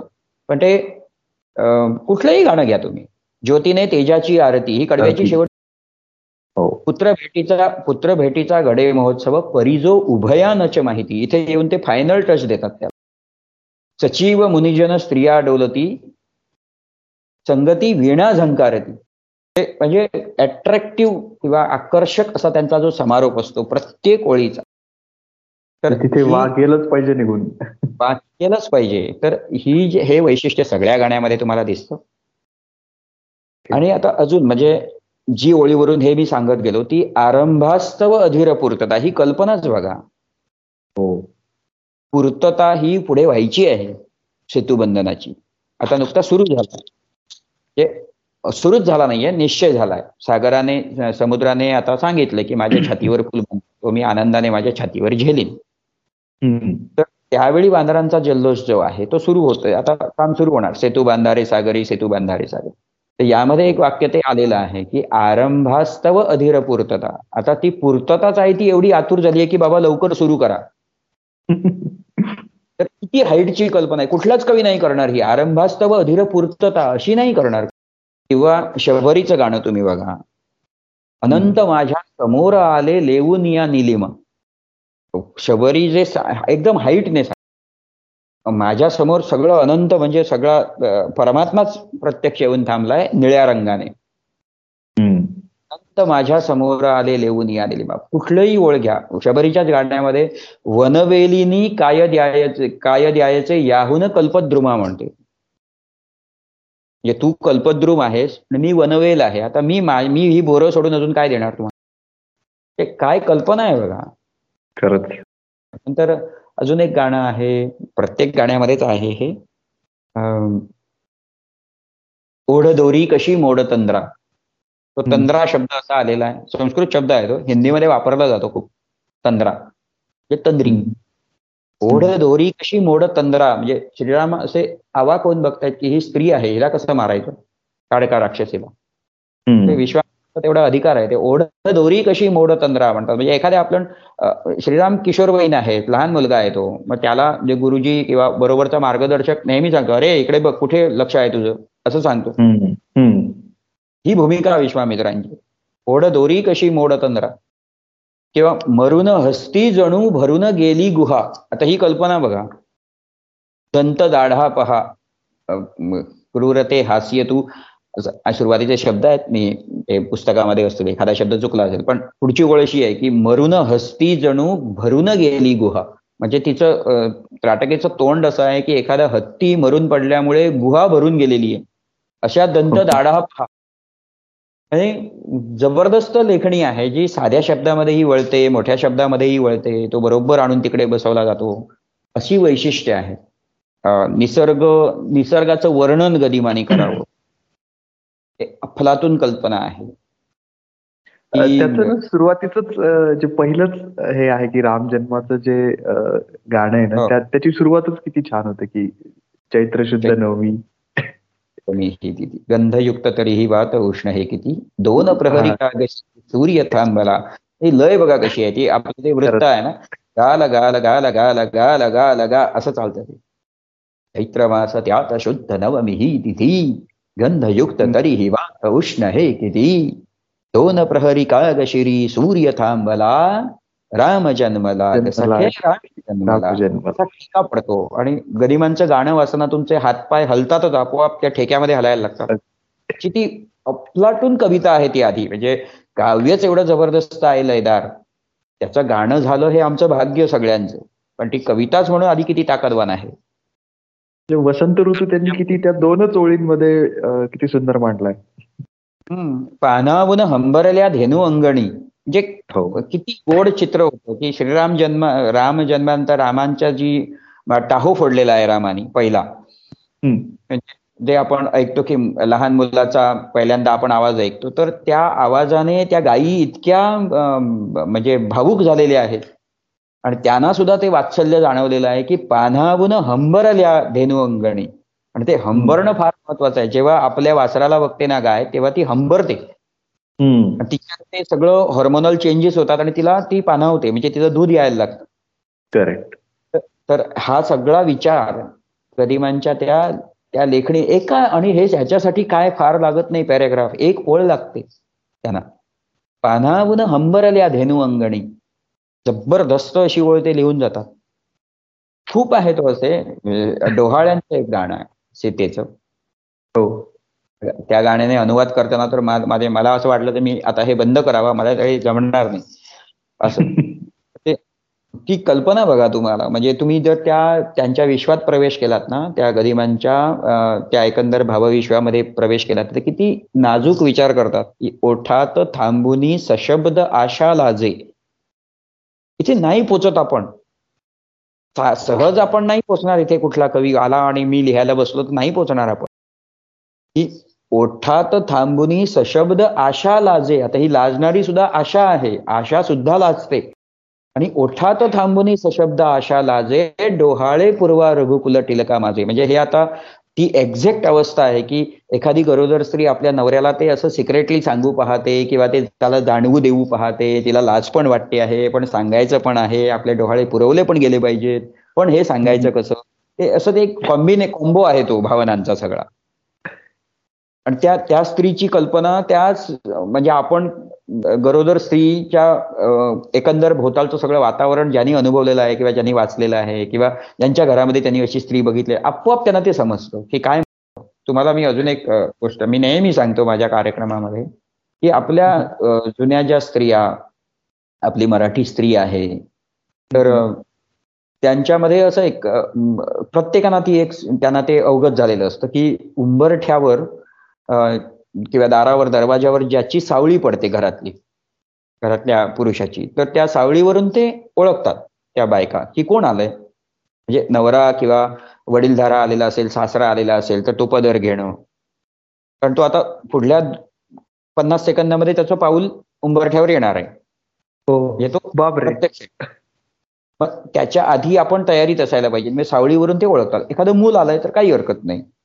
धीर आलेला. असेल छोटा असेल आपल्यापेक्षा वयाने मोठी काही सारवासारव करायची गरज नाही पण एखादी वडीलधारी व्यक्ती आहे किंवा आपला नवरा आहे तर त्याच्यासाठी थोडंसं आपण म्हणजे त्या नम्र व्हायच्या किंवा काहीतरी त्याला लागेल ते सावरून हा तो सावरून बसणं सावध होणं तर ही. इतका गुण ओळखलेला आहे गदिमाने ते आनंद सांगू सखे ग किती या गाण्यामध्ये ते दिसतं आपल्याला की त्याच्यामध्ये त्या सख्या तिला म्हणतात की ओळखीचे बघ आले पदरव. इथपर्यंत ठीक आहे की चाहूल ओळखीची आली. ती आपल्याला माहिती असते. पण सावलीत ते दिसते सौष्ठव. म्हणजे श्रीरामांची अशी बलदंड आकृती ती सावळीत दिसते. आणि ते बघून ती लाजते. बाप. रे बाप म्हणजे गदिमा किती खोल जाणारा माणूस आहे. असंच बघा. किती खोल जाऊ शकतो एखादा कवी लिहत लिहत किंवा सोपी गोष्ट नाहीये. या गोष्टी कल्पनेत तुम्हाला खूप वाटतात. तुम्हाला त्या लिहिता आल्या पाहिजेत त्या लईमध्ये लिहिता आल्या पाहिजेत. त्याबरोबर तिकडे म्हणजे- सेट झाली पाहिजे ती ओळ. म्हणजे हा हा रोमांस अशा पद्धतीने कधीच कोणीच मांडला नसेल. हा. तर ते म्हणजे हे- सावलीवरून ती सीता लाजते ही किती रोमॅन्टिक कल्पना आहे बघायला गेलं तर. गदिमांच्या कल्पनाच तशा आहेत. चित्रकूटावरचं गाणं आहे की या इथे लक्ष्मणा बांधकुटी. आणि ते आपण अभिराम गोडबोलेंचं पण आपण कधी वाचन तुम्ही केलं तर तुमच्या लक्षात येईल. त्यांनी मागे पोस्ट लिहिली होती. ते अभ्यास करतात रामायणातील वनस्पती वगैरे. त्याच्यामध्ये तो उल्लेख आलेला आहे. तर वाल्मिकी रामायणामध्ये आणि ते वाल्मिकी रामायणाचा हात सोडत नाहीत गदिमा. वाल्मिकी रामायणामध्ये चित्रकूटावर त्यांचा प्रवेश झाल्यानंतर वाल्मिकीनी भरभरून लिहिलंय की चित्रकूटावर कोणकोणते वृक्ष त्यांना दिसले. तिथलं वन कसं होतं? तिथल्या वृक्ष संपदा कशी वनस्पती कशा होत्या फुलं कशी होती मग जानकी विचारत होती की हे काय म्हणतात याला काय म्हणतात? कारण ही राजकुमार मंडळी आहे. जानकी सुद्धा राजकुमारी आहे. ती काही सगळ्याच जंगलामध्ये फिरलेली नाही की तिला सगळं कळावं. त्यामुळे ती विचारते आहे. आणि श्रीराम जिज्ञासा पुरवतात की ह्याला हे म्हणतात त्याला ते म्हणतात. तर त्यामध्ये पहिलंच गरिबांचं ते वर्णन आलेलं आहे की पलाश फुलले बिल्व वाकले भल्लातक फल भारे लवले. जे पळस वृक्ष आपला तो फुललेला आहे. हे पळस चांगला लालबुंद फुललेला असतो. पलाश फुलले बिल्व वृक्ष आहे तो बिल्व वाकला तो वाकलेला आहे बिल्व. आणि भल्लातक म्हणजे बिब्बा. जो जखम वगैरे झाली तर फार औषधी आहे ते बिब्बा हा हा वृक्ष आयुर्वेदामध्ये. आणि तो रानटीच आहे. जंगलातच सापडतो तो बिब्बा. काजूच्याच वर्गातला आहे काजू वर्गातला. तर भल्लातक फलभारे लवले. ते फळामुळे वाकलेले आहेत आता ही जी वृक्षांची नावं आहेत ना ती सुद्धा वाल्मिकी रामायणाचा रेफरन्स आहे सगळं. इथे तेच आहे सगळं. आता याच्यापुढे त्यांच्यातला कवी म्हणजे कवी किती जागरूक आहे? तर ढिसतीनं यांना मानव शिवले यांना माणसांचा कधी स्पर्शच झालेला नाहीये या सगळ्या वृक्षांना. कशावरून कळतं? तर पुढली ओळ बघा. ही नेहमी सांगतो लक्षात घ्या. तुम्ही छप्पनही गाण्यामध्ये शेवटची ओळ त्यांची एकदम क्लासिक असते. की. ना सैल लतांची कुठे मिठी? वेलींची मिठी जी आहे ना ती कुठेच सैल झालेली नाही. अशा अफाट लेवलची ती लेखणी आहे. आणि सगळी वैशिष्ट्यच वैशिष्ट्य आहेत. गीतरामायणामध्ये किती जबरदस्त वैशिष्ट्याने भ- पूर्ण आहे. ते म्हणजे मला वाटतं बोलत गेलो तर प्रत्येक गाण्यामध्ये ते सापडत जाईल आपल्याला. तर त्याची त्याची कल्पना तुम्ही पूर्णपणे दिलेली आहे. एकच एक त्याच्या अनुषंगाने मी विचारतो की मी असं वाचलं होतं. आणि ते जाणवतं सुद्धा. मला तुमच्याकडून जास्त जाणून घ्यायला आवडेल ते की असं म्हणतात की गीत रामायणामध्ये नवरस म्हणजे सगळेच्या सगळे रस आलेले आहेत. त्या त्या एकेका रसावरची गाणी आहेत त्यामध्ये. तर अं, त्या त्या अँगलनी काही तुम्ही सांगाल का? जसं तुम्ही आता टेक्निक सांगितली की कसं वापरलंय काव्य? तसं हे नवरसांच्या बाबतीत कसं आहे त्यामध्ये? तू वैरिणी हे भरतांचं गाणं हे क्रोधरसात. तर यामध्ये लक्ष्मणांची चे गाणं गाणं आहे की रामाविण राज्यपदी कोण बैसतो घेऊन या खडग करी मीच पाहतो हे उत्तमपैकी म्हणजे क्रोधरसाचं गाणं आहे. नंतर यामध्ये जो शृंगार रस आहे त्याच्यामध्ये एक गाणं आहे शूर्पणखेचं की कोण तू कुठला राजकुमार? तुझे अंगी राजलक्षणे. योगी म्हणू तर तुझ्या भोवती वावरतो संसार. कोण तू कुठला राजकुमार? आलिंगनाची आस उफाळे मनोमनी अनिवार असं ते गाणं आहे. हा रस झाला शृंगार रस झाला. अशा अनेक गोष्टींचं मिश्रण आहे. म्हणजे ज्या कथेमध्ये जी जी पात्र आहेत ती सगळी त्यामध्ये आहे. तर युद्धाचा प्रसंग घातलाय तर हा सुद्धा बिभत्स रसामधलं गाणं त्याच्यामध्ये बिभत्स रसातल्या ओळी आलेल्या आहेत म्हणजे अने गरिमा म्हणतात की कैक योजने उडून जाहती खंड अवयवांचे. तर आता हे अनेक योजना त्याच्यामध्ये हाणा मारा तोडा फोडा असे सगळे शब्द आलेले आहेत. जे युद्धवर्ण सगळ्या प्रकारच्या रसांनी युक्त असं गीत रामायण आहे. गदिमांची लेखणी सगळ्याला स्पर्श करते. भक्ती रसाची गाणी तर उत्तमच आहेत. करुण रसामध्ये तात तात गेली माय गेली भरता आता पोरका. मागणे हे एकराम फुल्या या पादुका. हे गाणं आहे. तर बोलले इतुके मज श्रीराम. अतिशय करुण स्वरामध्ये सुमंतांचं गाणं आहे. तो करुण रस आहे.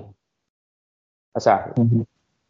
आणि आनंदाची पण गाणी आहेत. म्हणजे स्वयंवर झाले सीतेचे असेल किंवा राम जन्मला असेल. त्रिवार जय जयकार आहे. हे करुण रस सुद्धा आहे त्याच्यामध्ये. पण त्रिवार जय जयकार रामा त्रिवार जय जयकार अतिशय आनंदाचं गाणं आहे. रामजन्म लाग सखे आहेत स्वयंवराचं स्वयंवर झाले सीतेचे. आकाशाचे आते ऐसे धरणीचे. एकशे एक गाणी आहेत. म्हणजे सगळ्या पात्रांना न्याय दिलेला आहे गदिमांनी सगळ्या रसांचं मिश्रण ठेवलेलं आहे आपल्या लेखणीमध्ये. खरंच तुमच्या सांगण्यातून लक्षात येते की त्यांना जी आधुनिक वाल्मिकी ही जी पदवी मिळाली होती ज्याचा मी सुरुवातीला उल्लेख केला ती का होती हे आता त्याचं खरं स्पष्टीकरण मिळालं की हो. किती किती जबरदस्त आणि म्हणजे अत्युच्च प्रतिभा ज्याला म्हणतात त्यानंतर असं काही झालेलं नाही आपल्याकडे काही इतकं आणि त्यातही मला एक वैशिष्ट्य जाणवतं की तुम्ही जे सांगताय आता ही गाणी ऐकताना वाटतं की किती सहज लिहिलेली आहेत पण त्यामागे किती मोठा विचार होता किती सूक्ष्म निरीक्षण होतं एखाद्या स्वभावाचं. एकच तुम्हाला सांगतो मला हे सर्वात उच्च उंच वाटतं सगळंच उंच आहे एक काम पण बघा तुम्ही एवढ्या कोणी खोल जाईल की मुद्रिका सहज मी ओळखली ही मुद्रिका अचूक मी ओळखली ही त्यांची मज सांग अवस्था दुता रघुनाथांची असं सीतेचं गाणं आहे. आणि यामध्ये दीर्घ काळानंतर सीतेने पहिल्यांदा बघितलेलं आहे की कोणीतरी नवऱ्याचा बाबा आपल्या दूत आलेला आहे. काहीतरी खूण घेऊन. म्हणजे एक आशा जागृत झाली की नवरा आपला नीट आहे आणि तो आपल्याला शोधतो आहे. तर अशी भारतीय स्त्री की जी दीर्घकाळपर्यंत बंदीवासात आहे तिने आशा सुद्धा सोडलेली आहे की आपल्याला कोण सोडवायला येते काहीच नाहीये खबर बात मिळत. तर त्यावेळी अचानक काही समोर आलं ना नवऱ्याकडून आलेलं तर शेकडो प्रश्न समोर मनामध्ये उभे राहतात. ते भारतीय स्त्री असेल म्हणजे नॉर्मली आहे. कुठलीही भारतातल्या बाईच्या मनामध्ये तेच येणं. त्याच्यामध्ये सगळे कॉमन हा ते सकाळी ते व्यवस्थित उठतात आपलं सगळं व्यवस्थित करतात की नाही? की डोकीला हात लावून बसलेली आहे. त्यांना कोणी मदत करतं की नाही? ह्याच्या पुढे जाऊन सुद्धा प्रश्न आहे की त्यांना अजूनही मी आवडते का? मला ते विसरले तर नाही ना? त्यांना कोण दुसरी आवडली नाही ना? आता हे थोडस आपल्याला हास्यास्पद वाटतं. पण तुम्ही त्या स्त्रीचा स्वभाव करून बघा नंतर आता हे पण बघा ही किती कळकळीची काय गोष्ट आहे की रात्रभर जागरण केल्यानंतर नवऱ्याच्या म्हणजे डोळ्याखाली काळी वर्तुळे येतात. तर हे सुद्धा ती विचारते का श्यामल बलये नयन तळी चिंता किती खोल विचार आहे बघा. साधी गोष्ट आहे ती खरं तर. पण सीथा साधी होऊनच विचारते. त्यांच्या डोळ्याखाली काळी वर्तुळे वगैरे नाहीत ना. म्हणजे याच्यावरून समजायचं की ते झोपतात की नाही?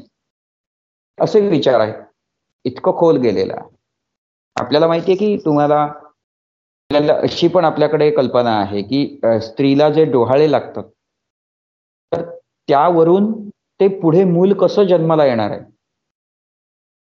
त्यावरून ते डोहाळे असतात. जसं की जिजाऊना डोहाळे लागले होते गड चढायचे रानावानात फिरायचे. त्यामुळे शिवाजी महाराज जन्माला यायचे होते त्यामुळे. तर तसं सीतेच्या बाबतीतही आहे. तिच्या शब्दातून काय लक्षात येतं बघा की मस्तकी असावे दुजा घटाचे ओझे. डोहाळे पूर्वा रघुकुल डिलका. म्हणजे पुढे ही दोन मुलं व्हायची आहेत लव आणि कुल. तर मस्तकी असावे दुजा घटांचे ओझे. हे आहे. नंतर कानात कानात बासुरी वंश कानात बासरी वंशवनाची वाजे असं असे डोहाळे लागले जे आता वंशवन म्हणजे वेळूंचं वन. आता त्याची बासरी जर कानात वाजणार तर रानातच जायला पाहिजे. बरोबर. आणि करतील गर्जना दुरून वनाचे राजे. म्हणजे सिंहाची आरोळी सुद्धा सिंहाची गर्जना सुद्धा मला ऐकू आली पाहिजे. लालिमा याच्या सगळ्या ओळी शेवटच्या सांगतो तुम्हाला. लालिमा मुखावर यावा पावक तेजे. म्हणजे आता ऋषींच्या आश्रमात जावं लागलं जिथे यज्ञ सुरू आहे तिथे. तोंडावर जर माझ्या आणि किती गोड कल्पना आहे बघा की माझ्या तोंडावर लालिमा यावा अग्नीच्या ज्वाळा म्हणजे त्या अग्नीचा प्रकाश पडून. लालिमा मुखावर यावा पावक तेजे म्हणजे तुम्हाला अगदी यज्ञकुंडाच्या समोर बसल्याशिवाय हे काही शक्य नाही दुसरं. शक्य नाही बरोबर. तर या सगळ्या गोष्टीतून जे इंडिकेशन्स आहेत लक्षणं दाखवायची आहेत ते काम गदिमा किती जबरदस्त करतात. पाडीत फिरावे दिसेल श्वापद जे जे. म्हणजे धनुष्यबाण घेऊन रानात फिरावं असं वाटतं आणि जे जे श्वापद दिसेल ते मारून उडवावं आपल्याला खाली टाकावं असं वाटतं. तर ह्या ज्या कल्पना आहेत ना या किती एक्सलंट पद्धतीने त्यांनी त्या दिलेल्या आहेत. की सीतेचे डोळे बाबा रानात जायचंच आहे तिच्या नशिबात पुढे तर ते कसे असतील? ह्या कल्पना करून अर्थात वाल्मिकी रामायणाचा हात कुठेही न सुटता अगदी सगळं. आरोह्य कविता शाखा वंदे वाल्मिकी कोकिलम. असं रामरक्षेमध्ये तिथे ते प्रतिभेच्या आम्रवनातील वसंत वैभव गाते कोकिळ बाल स्वरानी करून किलबिल गायने ऋतुराजा भारती. असं कडवलितात गदिमा म्हणजे ते कुठेतरी तो कोकिळ आहे. केवळ अप्रतिम अफलातून असंच असंच कुंभकर्ण नुसतं कुंभकर्णाचा अभ्यास करा. कुंभकर्णाच्या कडव्यातली पहिली जी काही दोन तीन कडवी आहेत ना ही सगळी फक्त रावणाची निर्वर्तना करणारी कडवी आहे त्यामध्ये तो सळपैकी सांगतो की पाप्याप्रती आत्मघात दुष्कर्म्या नरकपात अटळ की जो नियतीने नियम योजिला. किती छान लिहिलेला आहे. म्हणजे कुंभकर्णाचा तो खरा स्वभाव आहे. मी का म्हणतो की वाल्मिकी रामायणाची नाळ त्यांची सुटत नाही. याचं कारण तर ते जसं आहे तसं लिहिलेलं आहे. म्हणजे वाल्मिकीनी स्पष्टपणे सांगितलंय की कुंभकर्ण त्यावेळी झोपलेला होता. हे सगळं प्रकरण जेव्हा घडलं त्यावेळी तो झोपलेला होता. त्याला उठवल्यानंतर त्याला सांगितलं कोणीतरी की लंकेवर बाबा असं असं संकट आलेलं आहे. मला की असं का झालं? म्हणजे रावणाने की त्याने रावणालाच भयंकर सुनावलेलं आहे की तू जे काही करतो आहेस ते पूर्णपणे मूर्खपणाचं आहे आणि तुझ्यामुळे हे सगळं घडलेलं आहे.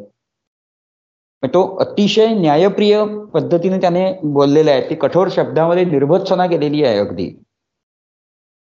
आणि तेही सांगतो तो म्हणजे मंदोदरी विनवीनित हित गमले तुझसी अहित. भावतीचा पायतळी व्यर्थ तुडविला. म्हणजे तू तुझ्या बायकोचंही ऐकलेलं नाहीस. सचिव कुणी पारखुनी तू न घेतला. तुझे सेक्रेटरी म्हणजे तुझे सचिव आहेत तेही तू धड त्यांना तपासून घेत नाहीस. तेही तुला मूर्खासारखा सल्ला देतात. हे सगळं कुंभकर्णाच्या तोंडी गदिमा ठेवतात. म्हणजे पक्क आहे ती बैठक पक्की आहे वैचारिक बैठक. आणि गीत रामायणामध्ये तेच आलेलं आहे जे वाल्मिकींनी सांगून ठेवलेलं आहे. अगदी विस्तृतपणे सांगतात. जेव्हा ते कुंभकर्ण जेव्हा अशी ओळ बोलतो ना की सचिव कुणी पारकुणी तू न घेताला तेव्हा बघा तो किती प्रॅक्टिकल बोलतो. असं वैशिष्ट्य आहे गीत रामायणाचं. तुम्ही शोधाल तेवढं सापडत जाईल तुम्हाला. आपण आता पुढच्या एका प्रश्नाकडे बोलू त्यामध्ये एक एक उल्लेख मला तुमच्या आधीच्या बोलण्यामध्ये आला तो की एकोणीसशे पंच्याहत्तर साली एच एम व्ही ह्या कंपनीने गीत रामायणाच्या कसेट्स काढल्या होत्या. त्या आल्या होत्या. आणि तुम्ही म्हणालात की एकोणीसशे पंचावन्न साली पुणे आकाशवाणीवरून हा पहिल्यांदा प्रसारित झाला हा कार्यक्रम. तर ह्या ह्या दोन याच्यामध्ये काही फरक आहे का? म्हणजे पंचावन्न ते पंच्याहत्तरमध्ये. सुरुवातीला एकोणीसशे पंचावन्न साली जे प्रकाशित झालं त्यामध्ये फडके साहेबांनी सगळं संगीत त्यांचंच आहे बाबूजींचं पण गाणी सगळी त्याही गायलेली नाही. हा फरक आहे. बाकी फरक काहीच नाही. चाली त्याच आहेत संगीत तेच आहे सगळं तेच आहे. त्यामुळे वसंतराव देशपांडे आहेत इनामदार साहेब आहेत म्हणजे विल इनामदार आहेत नंतर आपले सुधीर फडके त्यांनी गायलेलीच आहेत. पण अजूनही काही म्हणजे आपले माणिक वर्मानी रघुवरा बोलत का नाही गायलेला आहे. वसंतराव देशपांडेनी गाणं गायलेलं आहे. गजाननराव वाटवेनी गायलेलं आहे. मंदाकिनी पांडे यांनी अनेक लोक त्यामध्ये त्या प्रोजेक्टमध्ये सगळ्यांनी अगदी सहर्षपणे आपलं योगदान दिलेलं आहे. रामसेवा योगिनी जोगळेकरांनी सुडगे त्याचा लंकापती गायलेलं आहे. हे शिरपणखीचं दुसरं गाणं आहे. पहिलं जे आहे ते अतिशय म्हणजे लाडीतपणे गायलेलं कोण तू कुठला राजकुमार हे मालती पांडेनी गायलेलं आहे. अशी अनेक मंडळी वसंतराव देशपांड्यांनी तात गेले माये गेली भरता आता पोरका म्हणजे बघा गाणं कसं गायलंय जबरदस्त. सुरेश हळदणकर होते चापबाण घ्या करी सावधान राघवा. हे मोठं गाणं आहे म्हणजे मोठं गाणं आपण त्याला म्हणतो. असं नाही की कडव्यांनी मोठं पण एका कडव्यामध्ये सगळ्यात जास्त ओळी असणारी अशी एक मोठी चॅलेंज असते ती त्या पेलणं आणि ते तेवढी मोठी पल्ला बांधणं वृत्ताचा. ते हे या गुहेकडे जानकी सपाठवा चापबाण घ्या करी सावधान राघवा एवढं मोठं तर आधी ध्रुपदच आहे. आणि त्यानंतर इतक्या ओळी त्याच्यामध्ये आहेत त्या गाण्यामध्ये अशा आणि यमक आहेत एकशे एक म्हणजे दर तुम्हाला नादमयता राखत यमक राखत राखत कदिमा पुढे आलेले आहेत. जबरदस्त अशा या सगळ्या गोष्टी आणि ते सगळे गायक म्हणजे त्या प्रकृतीला त्या गाण्याच्या प्रकृतीला काय सुटेबल असेल असा गायक घेऊन त्यांनी ते गायलेलं आहे. आणि एकोणीसशे पंच्याहत्तर साली पुढे जे एच एम ने रेकॉर्डिंग केलं त्यावेळी फडक्यांनीच सगळी गाणी गायली. अर्थात निवेदनही त्यांच्याच त्यांच्याच आवाजातलं निवेदन आहे. ते अतिशय प्रिय आहे सगळ्यांना आणि फार छान असं निवेदन आहे बाबूजींचं. आणि छान पेश केलेलं आहे. ज्याची छप्पनही गाणी इतकी सुंदर उभी राहतात. मुळात संस्कार जास्त झाले ती कॅसेट्स आल्यानंतर सगळ्या मराठी मनावरती जास्त संस्कार झालेले आहेत ते याच बाबूजींच्या गीत रामायणाचं झालं आता जे एकोणीसशे पंचावन्न साली जी रेकॉर्डिंग झाली आता ही मोठी मोठी नावं आहेत त्यामध्ये की त्यांनी म्हणलेली गाणी ही आता कुठे ऐकायला मिळतात की आता नाही आकाशवाणी. हो आणि तुम्ही गदिमा डॉट कॉम वर जर गेलात जे गदिमांचे नातू सुमित्र माडगुळकर हे एक वेबसाईट छान त्यांची आहे. गदिमा डॉट कॉम नाव तर तिथे तुम्हाला दोन्ही गीतरामायण मिळतात. गीतरामायण आकाशवाणी आणि गीतरामायण सुधीरपणे. तसंच संस्कृत गीतरामायण अनेक गदिमांची किती गाणी त्या सगळ्या वेबसाईटवरच तुम्हाला मिळतील.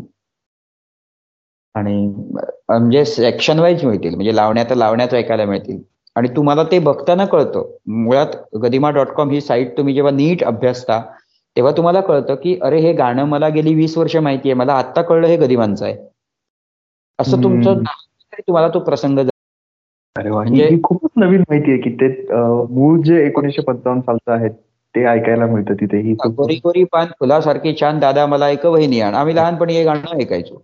हो. त्याच वेळी मी पण ऐकलेलं पण आता मला अनेक वर्षानंतर कळलं हे पण गदिमांचंच गाणं आहे. हा नाचरे मोरा त्यांचंच इवले इवलेसे टिकल्या टिकल्यांचे देवाचे घरबाई उंचावरी. ही कविताही त्यांचीच आहे साधी कविता आहे प्लास्टर पुस्तकात होती. माऊलीच्या दुग्धापरी आले मृगाचे तुषार अशी सुंदर पावसाळ्याच्या सुरुवातीच्या वेळची एक कविता आहे. अशा एकशे एक जोगिया आहे. जोगिया तर असं काव्य आहे तो माझ्या डोळ्यातनं पाणी यायला लागतं ते सगळं तुम्ही ते काव्य त्याचं तुम्ही वाचत वाचत किंवा ऐकत ऐकत जोगिया जेव्हा पुढे सरकता तुम्हा तुम्ही रडणारच.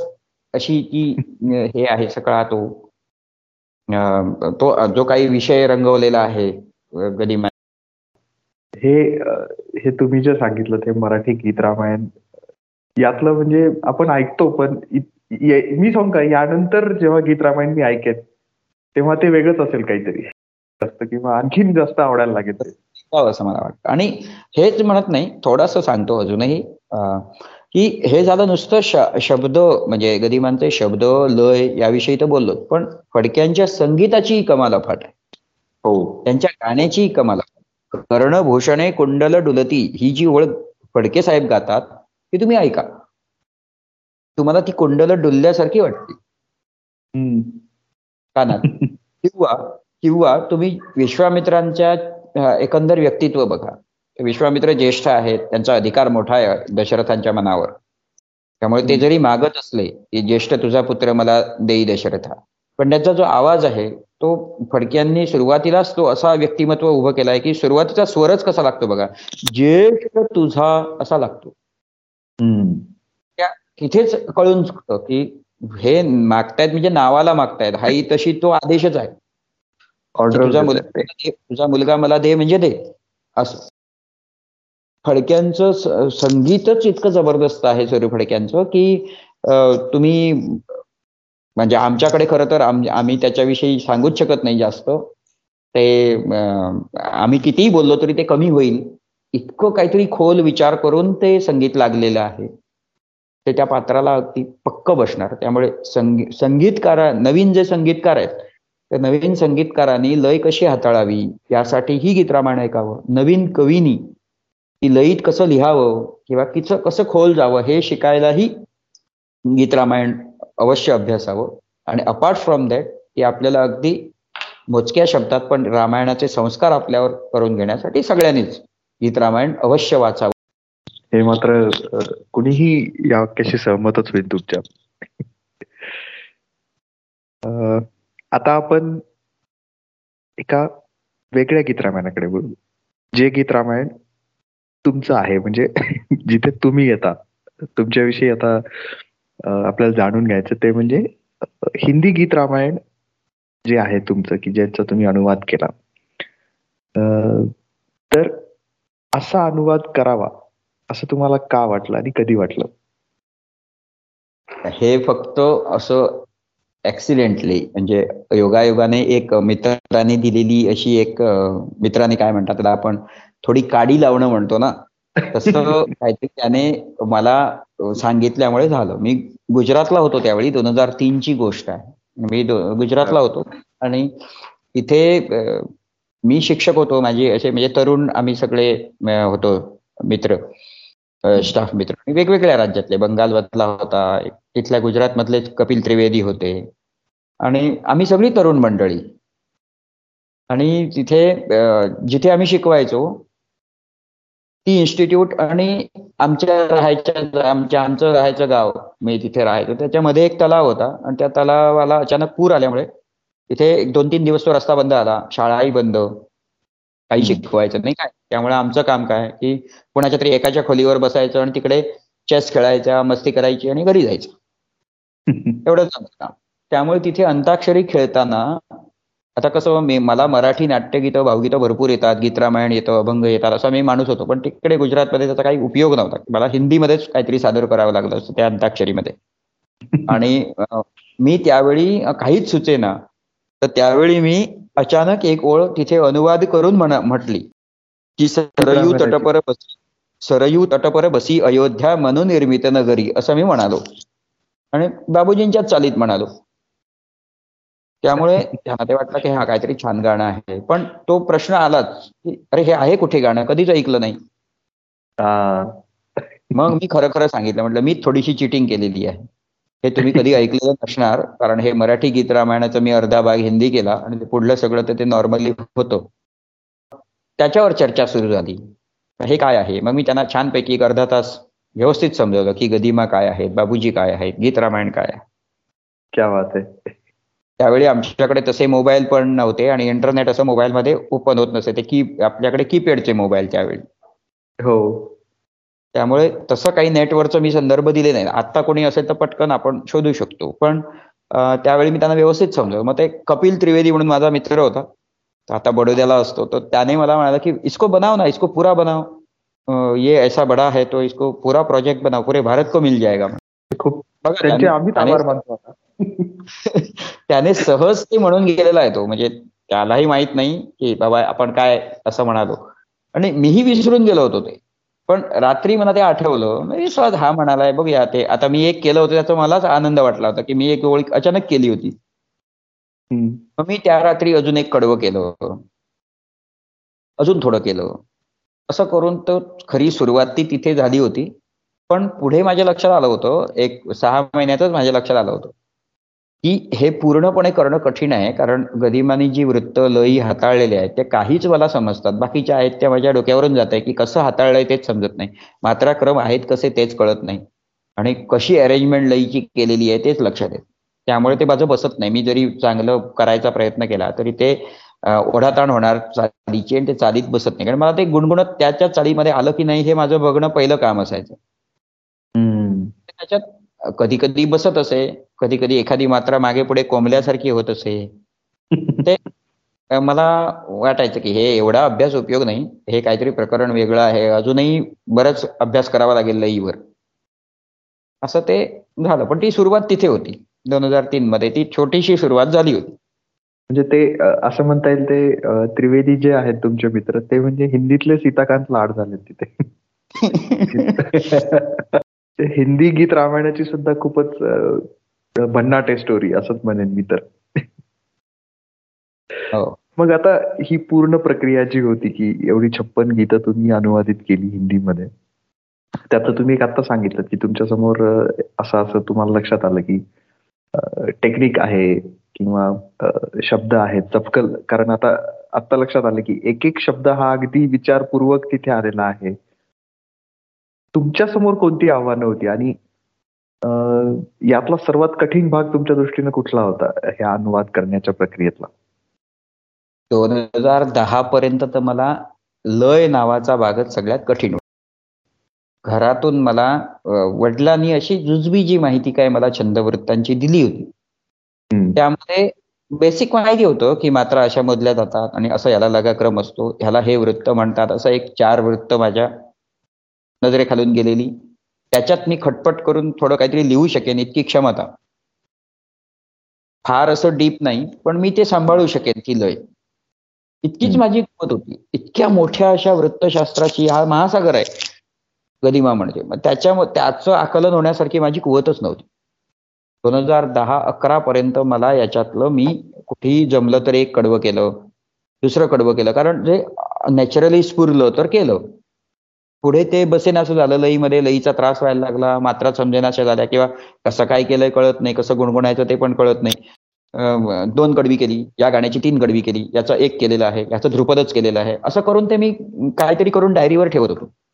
विखुरलेलं होतं विखुरलेलं आणि अजिबात त्याच्यामध्ये सातत्याने प्रयत्न करण्यासारखी माझ्याकडेच कुवत नव्हती की बाबा आहे आता मटेरियल आहे माझ्याकडे मी क्षमता आहे आता मी ते ऍटलिस्ट त्याच्याकडे सातत्याने बघू शकेन एवढी माझ्याकडे क्षमता नव्हती. पण दोन हजार बारा सालीपासून मी गावातून शहरात येऊन राहिलो. आणि तिथे मला वेळ मिळाला. आणि काही असं शनिवार रविवार सुट्टी असल्यामुळे मी त्याच्यात लक्ष घालायला लागलो. आणि त्यामध्ये एक मला अपघात झाला. मनगटाला माझ्या फ्रॅक्चर आला. आणि त्यामुळे मी एक दोन महिने मी लिहू शकत नव्हतो आणि ड्रायव्हिंग पण करू शकत नव्हतो. त्यामुळे मी ऑफिसला गेलोच नाही दोन महिने. तर त्यावेळी काहीतरी सराव करायला पाहिजे लिहायचा किंवा थोडा. तर यासाठी थोडं मात्रा बित्रा वृत्त वित्त याच्याशी मैत्री करायला सुरू केली. आणि त्याच वेळी व्हॉट्सअप नवं नवं हाताळत होतो आम्ही. अँड्रॉइड मोबाईल वगैरे त्यावेळी म्हणजे काहीतरी मोठंच असं. तर त्यावेळी या व्हॉट्सअप ग्रुप्समुळे मला माझे गझलेतले गुरुजी मिळाले. अच्छा. मराठी गझल सुद्धा मी अशी कशी बशी अशी लिहत होतो. वाटायचं की हा बाबा मला ही गझल मी लिहिली. असं माझं मला वाटायचं पण मला काहीच खात्री नव्हती त्याच्याविषयी. त्यावेळी मला प्रशांत वैद्य हे कल्याणचे आहेत ज्येष्ठ गझलकार आहेत महाराष्ट्राचे. तर त्यांचं मार्गदर्शन मला मिळायला सुरू झालं व्हॉट्सअपच्या माध्यमातून. पुढे मैत्री झाली इतकी छान आणि तेव्हापासून आतापर्यंत मी प्रशांत वैद्यांसोबत जोडला गेलेला आहे. त्या गाठीभेटी मग व्हायला लागल्या. हळूहळू मी महाराष्ट्रात जायला लागलो मुशायऱ्यांसाठी. आणि प्रशांत दादांबरोबर चर्चा करताना आणि या गझलेच्या विश्वात कायम राहिल्यामुळे आपोआपच त्या लईचा पुढल्या दोन तीन वर्षामध्ये जे वृत्तशास्त्र आहे मराठीचं आणि ते कसं हाताळलं जातं किती सोपे पद्धतीने ते हाताळलं जाऊ शकतं जे काही मला समजत नव्हतं ते प्रशांत वैद्यांच्या सहवासामुळे मला ते झटकन समजलं. हे कसं आहे? आणि त्यामुळे मग या कामाला प्रचंड वेग मला मिळाला. जे दोन हजार चौदा साली मी मला कॉन्फिडन्स आला होता की मी हे सगळं समजलोय लईच्या दृष्टीने. कशी वृत्त हाताळलेली आहेत गदिमानी हे मला आता समजलेलं आहे.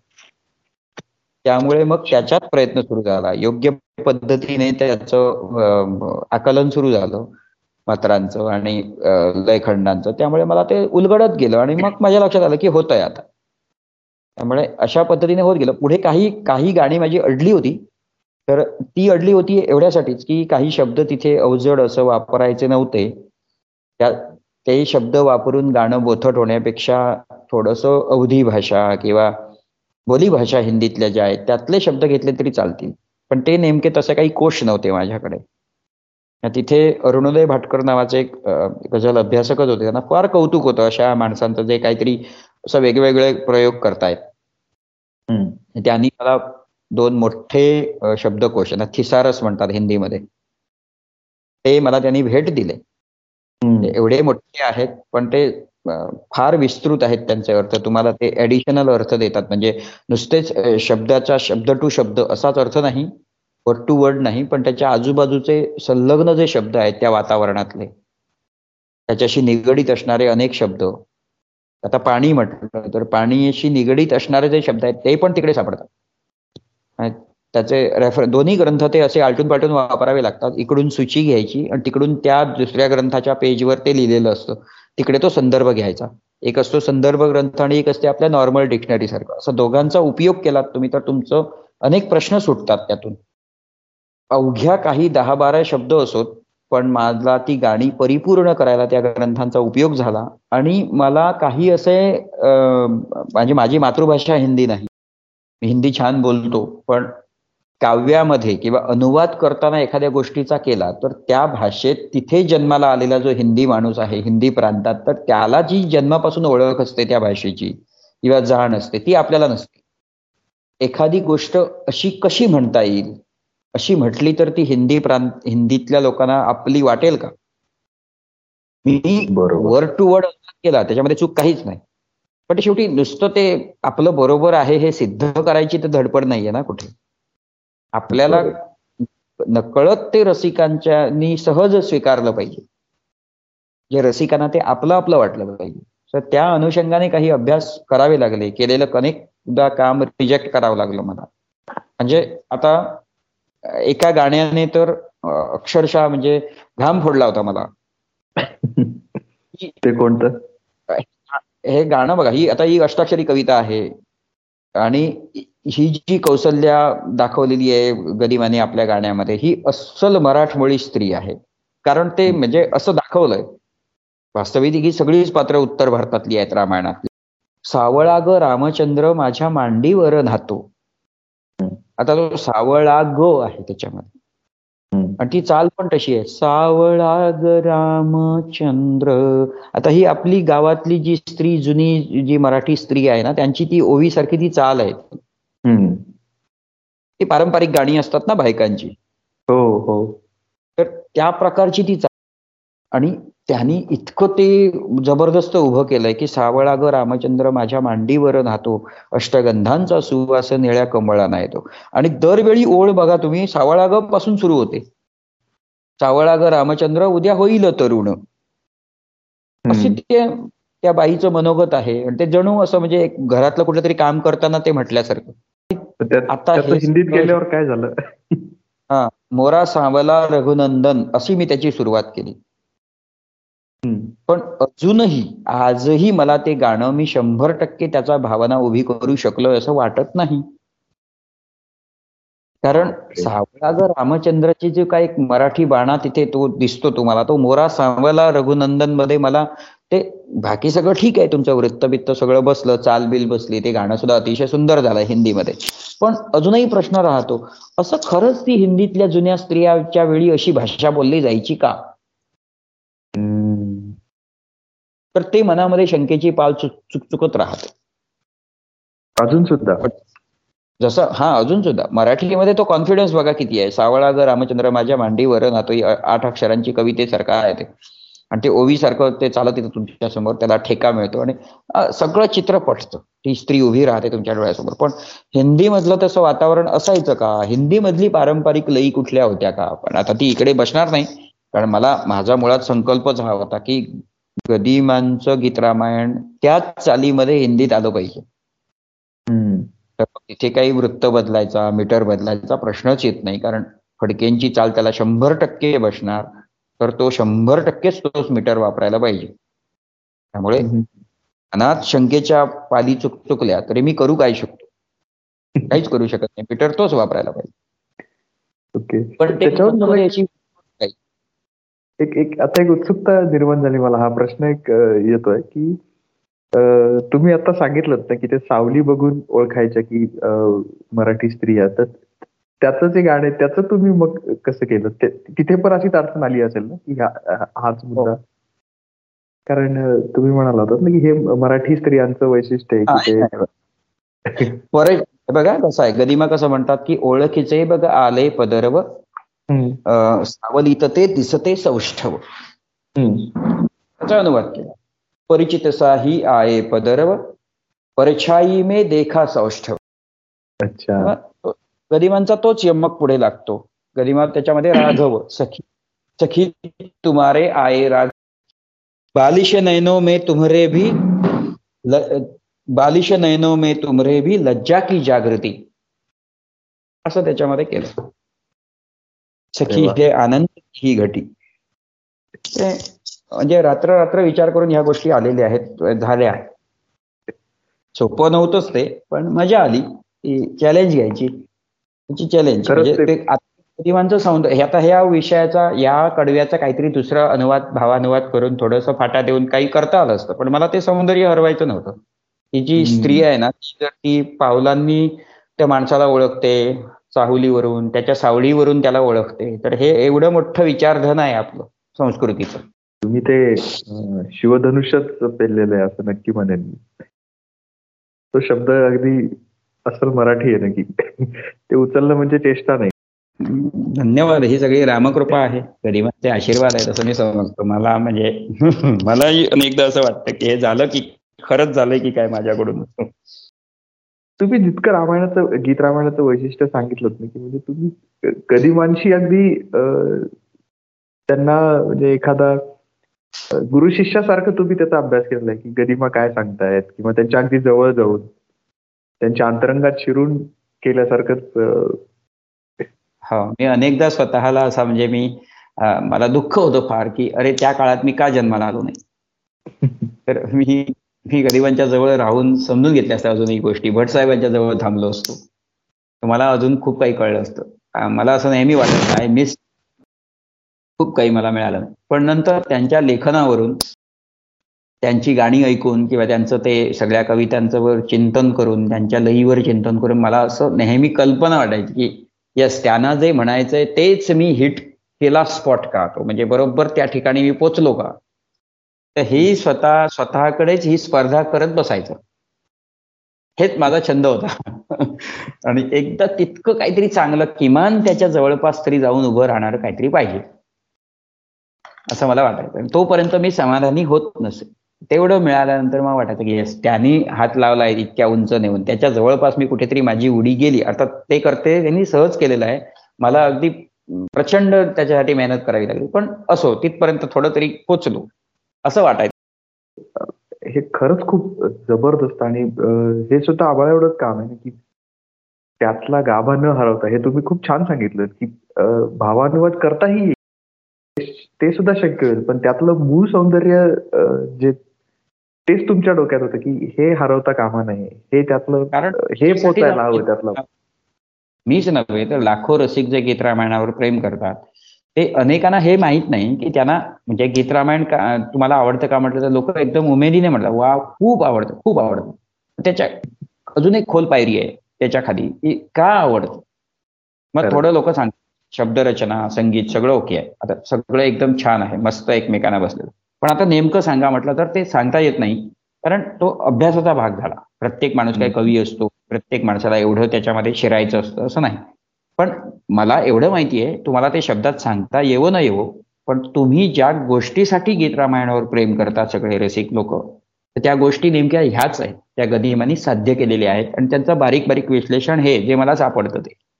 अजूनही ते सापडत राहतं काही करत गेलो तर शोधत गेलो. तर मग ते बाजूला काढून ठेवलं आणि एक अनुवाद तुमच्यासमोर ठेवला आणून तर त्याच्यामध्ये ती सौंदर्य ते येणारच नाही कारण गदिमांचा तो जो काही बलस गोष्टी आहेत. त्याच गोष्टी मी बाजूला केल्या. मला अनुवादाची क्षमता नाहीये किंवा मला ते सोपं व्हावं म्हणून. तर मग ते गीतरामायणाला गीतरामायण उभं केल्यासारखं होईल. त्याच्यामध्ये ती मजा नाही येणार. असे अनेकांनी प्रयत्न केलेले आहेत. हिंदी अनुवादाचे. पण ती मजा उभी राहत. हे जे हिंदी गीत रामायण जे तुम्ही केलेलं आहे अनुवादित ते पण संगीतबद्ध झालंय का? हो हो. तेही आम्ही कोरोनाच्या काळामध्ये जेव्हा म्हणजे पुस्तक दोन हजार एकोणीसला आलो भारत सरकारतर्फे आणि ते आहे वेबसाईटला आणि मग त्यानंतर आम्हाला असं अजून काय करता येईल असं वाटलं होतं. तेही पंचवटीचाच आशीर्वाद आहे. म्हणजे गरिबांच्या घरातून मिळालेला आशीर्वाद आहे. श्रीधर माडगुळकरांनीच असं एकदा फोनवर चर्चा करत असताना मला सांगितलं की अरे तू ते संगीतबद्ध करण्याचा प्रयत्न ते त्यांनी सांगितलं आणि मी तोपर्यंत काही विचार नव्हता माझा पण त्यांनी सांगितल्यानंतर मी थोडा अभ्यास सुरू केला की काय कसं करता येईल? तर हा एवढा म्हणजे याला आपण महाकाय प्रोजेक्ट म्हणतो. बरोबर. गीत गीत रामायण जर तुम्ही सगळी गाणी त्यांची लांबी रुंदी सगळं ते ऐकलं त्या गाण्याचं तर प्रत्येक कडवं नऊ दहा आठ दहा कडव्यांचं असं निवेदनासह नऊ नऊ मिनिटं दहा मिनिटं जातात एकेका गाण्यामध्ये. गुणिले छप्पन गाणी. एवढं हे मोठं प्रकरण आहे. एखाद्या स्टुडिओला काम हे दिलं तर वर्षभर त्याला दुसरं काही द्यायचीच गरज नाही. इतकं मोठं ते होईल. आणि त्याचं बजेट पण फार मोठं झालं असतं. हो. नशिबाने मला गोव्यामध्ये किशोर भावे सर जे गीत रामायणाचे कार्यक्रम करतात अनेक त्यांच्याबरोबर निवेदक म्हणून मी अनेक वर्ष काम करतो. ते नंतर चिन्मय कोल्हटकर जे गोव्यामध्ये त्याच काळात येऊन स्थायिक झाले होते. दोन हजार एकोणीसच्या दरम्यानच ते येऊन स्थायिक झाले गोव्यामध्ये. आणि खूप छान म्युझिक अरेंजर खूप त्याच्यातली माहिती असणार. आहे आणि गीत रामायणाची खूप चांगली माहिती असणार. त्यामुळे जे स्वतः आधी गीत रामायणावर प्रेम करतात अशी मंडळी सगळी म्हणजे संजय दांडेकर रेकॉर्डिस्ट ही सगळी मंडळी आधी गदिमा बाबूजी आणि गीत रामायणावर नितांत प्रेम करणारी मंडळी. त्यामुळे मला त्यांना माझ्या भावनाच वेगळ्या सांगाव्या लागल्या नाहीत की मला मला बाबा असं पाहिजे तसं पाहिजे. त्यांना माहिती होतं की गीतरामायण किती दर्जाची गोष्ट आहे आणि ती कशी आम्ही केली पाहिजे. त्यामुळे सगळी चक्र आपोआप फिरली.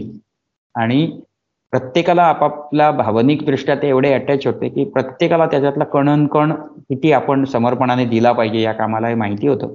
म्हणजे दोन्ही गायक म्हणजे चिन्मय कोल्हटकर त्यामध्ये गायले पण आहेत. किशोर भावेसर गायले आहेत. चिन्मय कोल्हटकरांनीच हा संपूर्णपणे म्युझिक अरेंजमेंट याची सगळी केलेली आहे. चाली तशाच्या तशा ठेवून. एकही चाल तुम्हाला किंचितही बदललेली आढळणार छान असं त्याचं रेकॉर्डिंग आम्ही उभं केलं. आणि अडीच वर्ष आम्हाला लागली प्रत्येक गाणं जसंच्या तसं उभं करायला. निवेदनाचं तयार कुठे ऐकता येईल हे हिंदी गीत रामायण? हा आता कसं आहे हे आम्ही कुठल्याही प्लॅटफॉर्मवर रिलीज केलेलं नाही. काही युट्यूबला तुम्हाला काही असे व्हिडिओ सॉंग्स करून टाकलेले मिळतील फेसबुकला मिळतील पण गुगल ड्राईव्हला संपूर्ण प्रोजेक्ट आहे. गुगल ड्राईव्हला छप्पनची छप्पन गाणी आहेत. आता अमेरिकेमध्ये फेब्रुवारीमध्ये या गाण्यांवर रंगमंच नावाची संस्था फार मोठं असं नाट्य करते गीतरामायण नाट्य. हिंदीमधल्या माझ्याच गाण्या त्यामुळे हे असं फार छान आहे. अनेक कार्यक्रम आम्ही केलेले आहेत लाईव्ह शो केलेले आहेत. पण आम्ही हे सगळं आधी केलं का? तर आम्हाला हे रिलीज करायचा जो प्रोसेस आहे ना त्याच्यामध्ये बऱ्याच गोष्टी आहेत. कारण सारेगामा कंपनीकडे या चालींची मालकी आहे. आणि त्यामुळे या सगळ्या त्यांच्याकडून मिळवायला पाहिजे. मग हे सगळं केलं पाहिजे. या गोष्टीमध्ये फार मोठे सहाय्य आम्हाला लागणार आहे पुढे. ते अजून काही तसं झालेलंच नाही. म्हणजे आम्ही करून ठेवलेलं आहे काम. बघू काय कधी होतं. ते सुद्धा नक्कीच होईल. इथपर्यंत आला आहात तर यात काही शंका नाही. ते फक्त वेळ टक्के तसं अप्रतिम असं झालेलं आहे. मग आता तुम्ही जी काही मोजकी मोजके प्रोग्राम्स केले त्यामध्ये तर त्याला कसा प्रतिसाद मिळाला? काही काही प्रतिक्रिया सांगू शकाल का? लोकांना म्हणजे कसं वाटलं ते ऐकून? पहिलाच कार्यक्रम आम्ही गोव्यामध्ये मापसा आहे ते गणपतीच्या मंदिरामध्ये केला. अच्छा. म्हणजे मी तिथे गीत रामायणाची स्क्रिप्ट हा मला अजूनही आठवतं. भारत सरकारचं जेव्हा पत्र आलं होतं तेव्हा माझा मित्र तिथे पुरोहित होते विश्वजित फडके म्हणून आणि भारत सरकारने हे छापायचा निर्णय घेतला होता. त्यावेळी त्याला मी म्हापशातच मी होतो आणि तिथून त्याला सांगायला गेलो. तर तो त्याने म्हणाला की वा फार छान सगळं झालेलं आहे आता. मग म्हणाला की चला आपण गणपती समोर आपण एक हे करूया आपण प्रार्थना करूया. आम्ही पहिल्यांदाच गणपतीच्या मूर्तीसमोर उभे राहिलो. त्या मोठं मंदिर आहे. तिथे आम्ही प्रार्थना केली. त्याने माझ्या वतीने तिथे सांगितलं की हे सगळं पूर्ण होऊ दे आणि हे गीत रूपाने पण होऊ दे. असा तुझा गणपतीचा आशीर्वाद असू दे असं त्याने सांगितलं. आणि हे सगळं झालं आणि तो मला एक तिथे फळ होतं ते उचलून त्याने मला प्रसाद म्हणून दिलं. मी तो हात असा करून घेत असताना मागून एक व्यक्ती आली. आणि त्यांनी मला ते विचारल्यानंतर काय होतं काय विचारलं? मग त्याने सांगितलं की असा हा माणूस आहे गीत रामायण याने लिहिलेला आहे. आता ते झालं आता ते प्रकाशित होणारच आहे. भारत सरकारने मान्यता दिलेली आहे. वगैरे वगैरे. मग त्यांनी विचारलं की आमचा इथे आता लवकरच एक उत्सव होणार होता तिथे. त्या उत्सवामध्ये तुम्ही कार्यक्रम कराल का? हिंदी गीत रामायणाचा तिथेच लगेच. तिथेच त्याने विचारलं की तेव्हा काहीतरी वीस पंचवीस दिवसावर तो उत्सव आला होता. आणि आणि त्यावेळी मग मी या सगळ्या या गायक मंडळी आमचं सुरू होतं तोपर्यंत रेकॉर्डिंग वगैरे आपण करणार आहोत त्याच्या चर्चा होत्या सुरू सगळं होतं. पण मग त्यांना म्हटलं की पहिलाच कार्यक्रम आम्हाला हा म्हणजे असं यातनं कळेल की आम्ही कुठे उभे आहोत. आमचं काही काम होतंय त्याच्यामध्ये नीट चालीमध्ये त्या आतापर्यंत जी जी गाणी होती ही सगळी भावेसरांनी त्यांनी गुणगुणलेली होती. आणि एक सवय होती माझी की लिहून गाणं माझं फायनल झालं की मी गायकांना ते म्हणजे लिरिक्स पाठवत असते.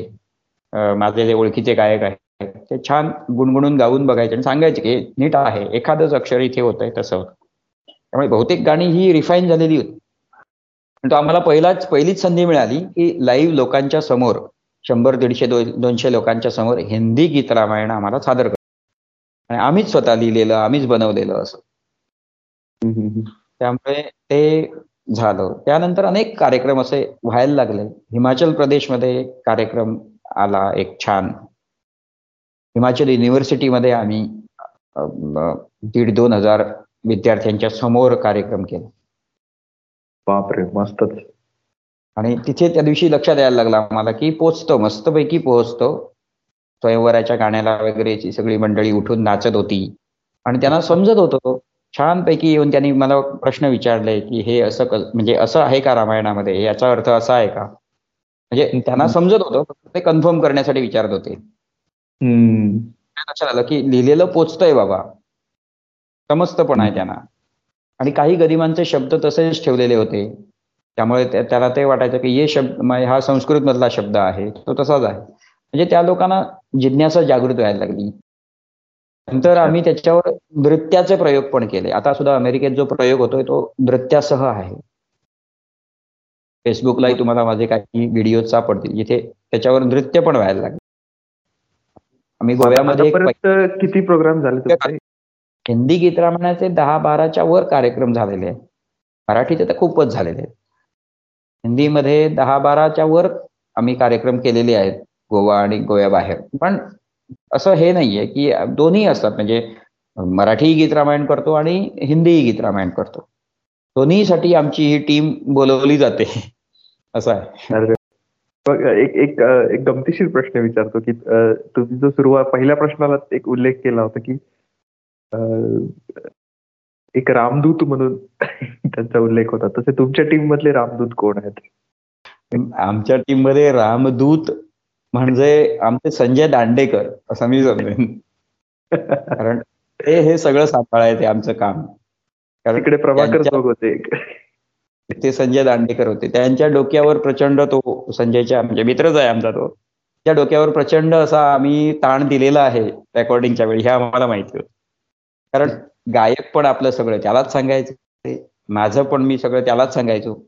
आणि शेवटी ते सगळं निस्तरायचं काम त्याच्यावर यायचं.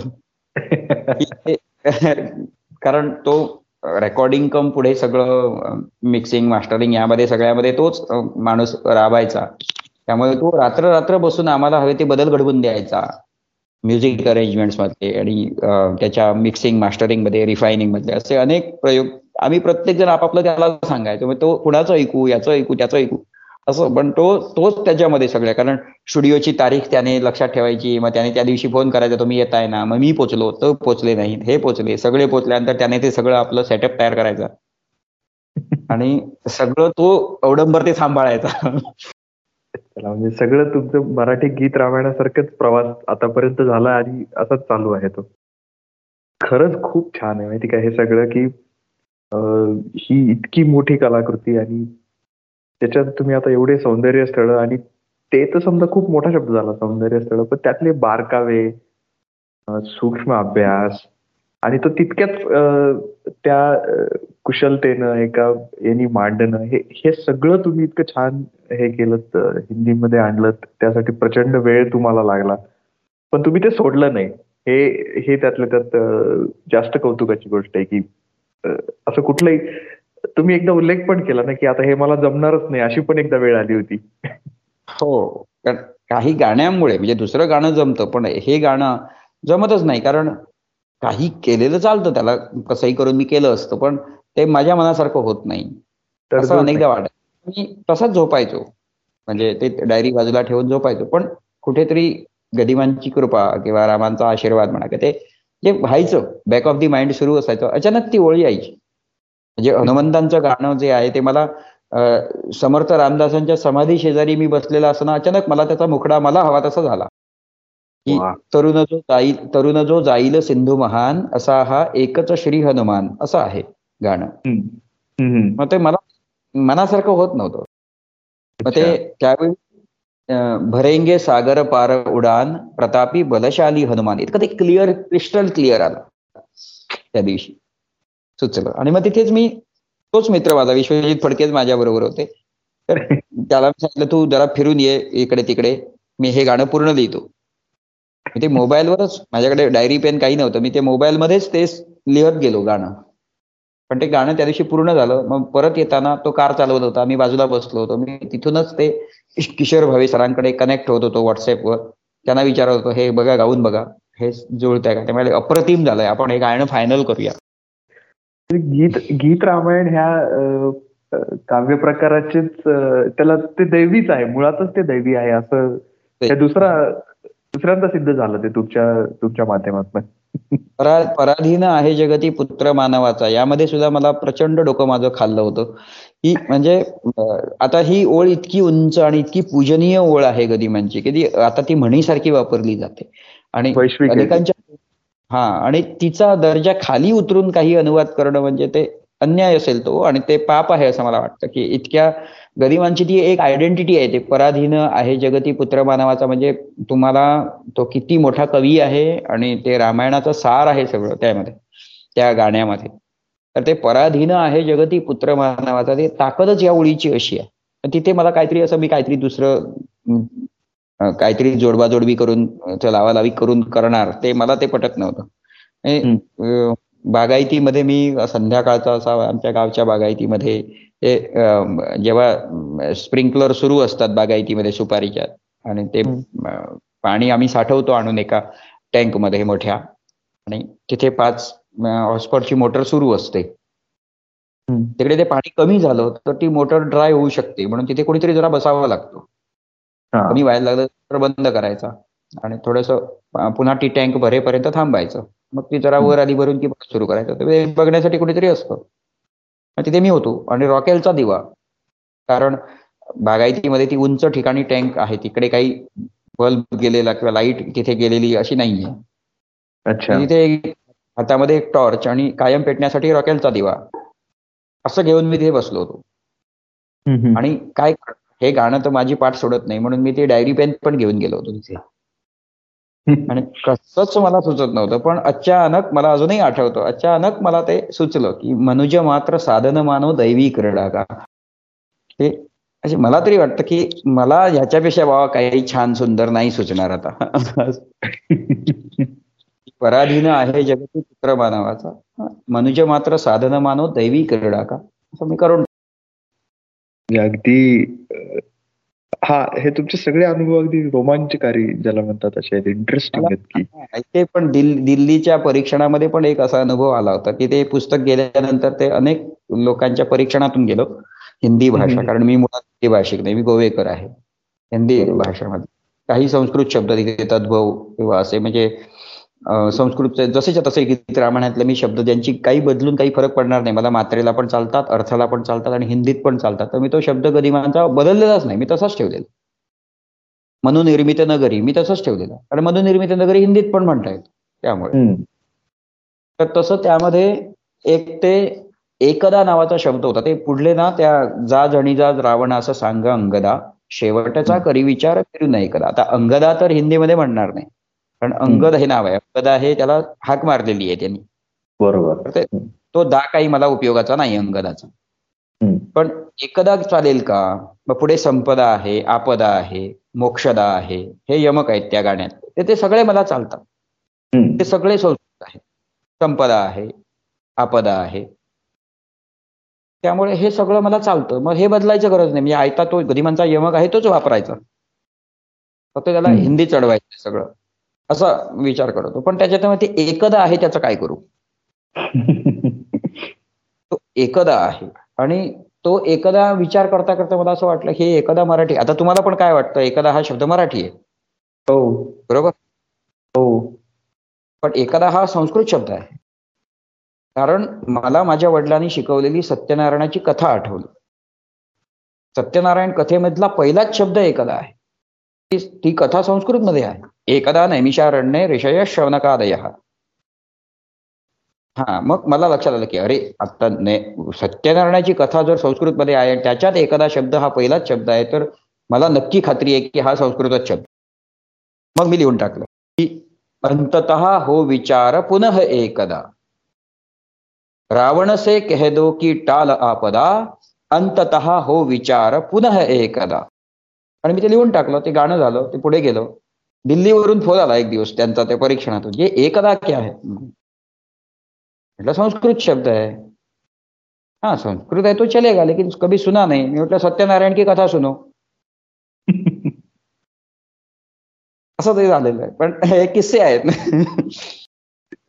हे म्हटलं ना मला मला खात्री आता हे एवढं सगळं ऐकल्यानंतर वाटते की ते खरंच दैवी आहे त्यावर जे शब्दशः रामकृपा आहे गीत रामायणावर पूर्ण रात्र विचार करूनही मला सुचत नव्हतं की ओठात थांबुनी सशब्द आशा लाजे म्हणजे डोक्याला हात लावून बसायची वेळ एवढं गदिमांचं ते इतकं सौंदर्य आणायचं कसं हिंदीतून आणि त्या मीटरमध्ये ओठात सशब्द आशा लाजे ते वृत्तही असं आहे गा गा गा गा गा गा गा गा गा गा गा असं वृत्त आहे ते ओठात थांबुनी सशब्द आशा लाजे डो हाळे पुरवा रघुकुल टिलका माझे असं ती लय आहे.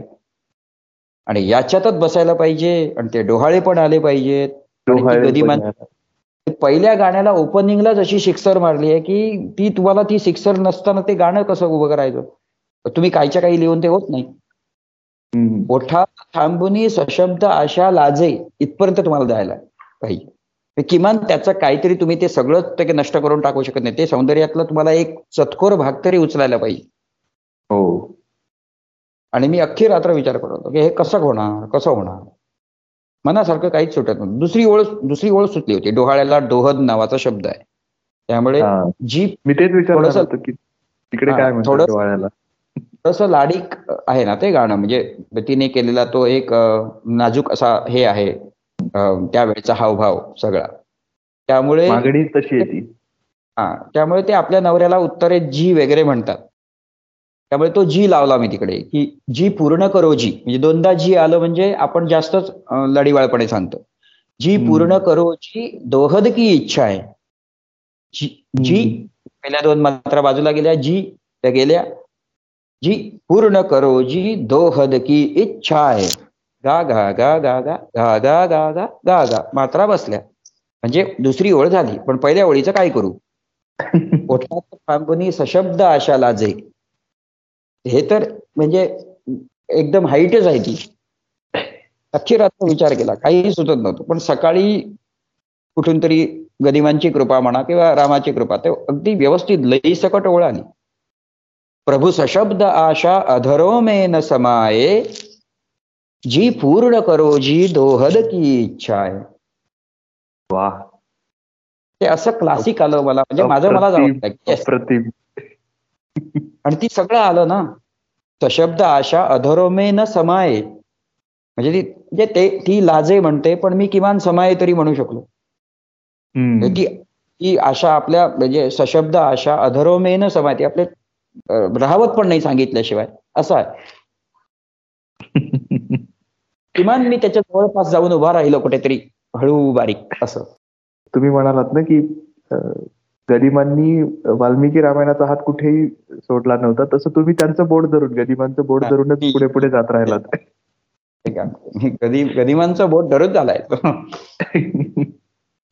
तेच घेऊन गेले तुम्हाला पुढे आणि खरंच खूप काय काय. ही प्रोसेस होती असंच म्हणेन मी. जबरदस्त. खूप आवादात्मक पण खूप मजा यायची. आम्हाला ऐकायला येते. तुम्ही तर त्यातनं गेलेले आहात. तुम्हाला ते तुम्ही ते सगळे अनुभवलेलं आहे प्रत्यक्ष. त्यामुळे तुम्हाला असं होतं का कधी? म्हणजे आता असं विचारावं वाटतं की जेव्हा तुम्ही स्वतः एखादं हे वाचत असाल तुमचंच अनुवाद केलेला की त्यापेक्षा नवीन आता हा हे आणखीन जास्त चांगलं बसेल त्यामध्ये. असं कधी वाटतं का तुम्हाला काही? हो असं वाटतं की मी सेतू बांधो सागर पर असं पुस्तकात आहे माझ्या. अच्छा. सेतू बांधा रे सागरी. सेतू बांधो सागर पर सेतू बांधो सागर पर सियावर रामचंद्र की जय. असं. तर ते आधी मला ते सेतू बांधो रे कपीवर असं आवडलं होतं. आणि मी अनेक वेळा ते आम्ही कार्यक्रमात सुद्धा तसेच गायलो. अच्छा. पण नंतर वाटलं की रेकॉर्डिंग सुद्धा तसंच झालं कपीवर असंच. पण आता कधीतरी असं वाटतं की नाही त्याच्यापेक्षा हेच बरं आहे. ते तू बांधो सागर पर. त्यामुळे अनेक वेळा आता अनेक ओळी अशा वाटतात की अरे या ओळी अजून सुद्धा मी चांगल्या करू शकलो असतो असं मला अनेकदा वाटतं. तसं वाटतच राहतं मला कायम ते वाचताना. कारण ते अजूनही ते म्हणजे मी गदिमांच्या ते जवळपास जाताना नाही इथे याच्यामुळे थोडस नीट होत नाही अजून नीट पाहिजे असं नेहमी वाटतं. सावळागर रामचंद्र या गाण्यासाठी तर मी कायम अजूनही अनसॅटिस्फाईड माणूस आहे. जसं गीत रामायणाचे दोन व्हर्जन झाली एक एकोणीसशे पंचावन्न आणि पंच्याहत्तरचं तसं कदाचित भविष्यात होऊ शकेल की हिंदी रामायण हिंदी गीत रामायणाची दोन व्हर्जन झाली जी तुम्हाला दुसऱ्या याच्यामध्ये जिथे जिथे तुम्ही असमाधानी होतात ते ते तुम्ही परत काहीतरी नवीन घेऊन आलात. मध्ये सरकारला मी एक शुद्धी हे पत्र माझं ते कंप्लीट करून पाठवणार आहे परत प्रूफ रीड करून. म्हणजे काही टायपिंग एरर्सही त्या पुस्तकामध्ये त्यांनी केलेत. आणि मलाही काही छान सुचलेलं आहे. थोडस ते चेंजेस करून मी देणार आहे भारत सरकारला. पण हे खरं सांगायचं तर फक्त ऐकून होतो. पण ह्या निमित्ताने जे मी म्हणालो ना की जस्ट एक अगदी आठवडा पण नाही झालेला की राम रामाची प्रतिष्ठापना झालेली आहे तिथे. आणि त्या निमित्ताने हे सगळं तुमच्याशी गप्पा मारताना ऐकायला मिळतंय ना हे खूप खूप छान वाटतंय हे सगळं ऐकून घ्यायला आणि मला असं गनिमांविषयी बोलताना वेळेचं बंधन अजिबात नको. कारण अजूनही कितीतरी बोलण्यासारखं खूप आहे गदिमांच्या अन्य गाण्यामध्ये गीतरामायणामध्ये खूप असं बोलण्यासारखं आहे. आता काय होतं दरवेळी ज्या गोष्टी आम्ही सतत सांगतो त्याच आधी आठवतात आणि त्याच वारंवार सांगणं होतं. अजूनही अशा गोष्टी आहेत ज्या कधी बोललो नसेल कुठल्या मुलाखतीत पण त्या बोलता येतील त्या आठवतील. कारण ते त्या त्यावेळी त्या त्या गाण्यामध्ये मला जाणवलेलं आहे. एक गीत रामायण एक निरीक्षण असाही एक मी कार्यक्रम करतो. म्हणजे एक दोन तीनच केलेत पण ते छान झाले. की ज्यामध्ये या अशा गोष्टी दाखवायच्या. आणि त्या गाऊन दाखवण्यासाठी ते खरोखरच फडकेंनी कसं जिवंत केलं हे दाखवण्यासाठी मग गायक तिथे थोडंसं गाऊन दाखवतात.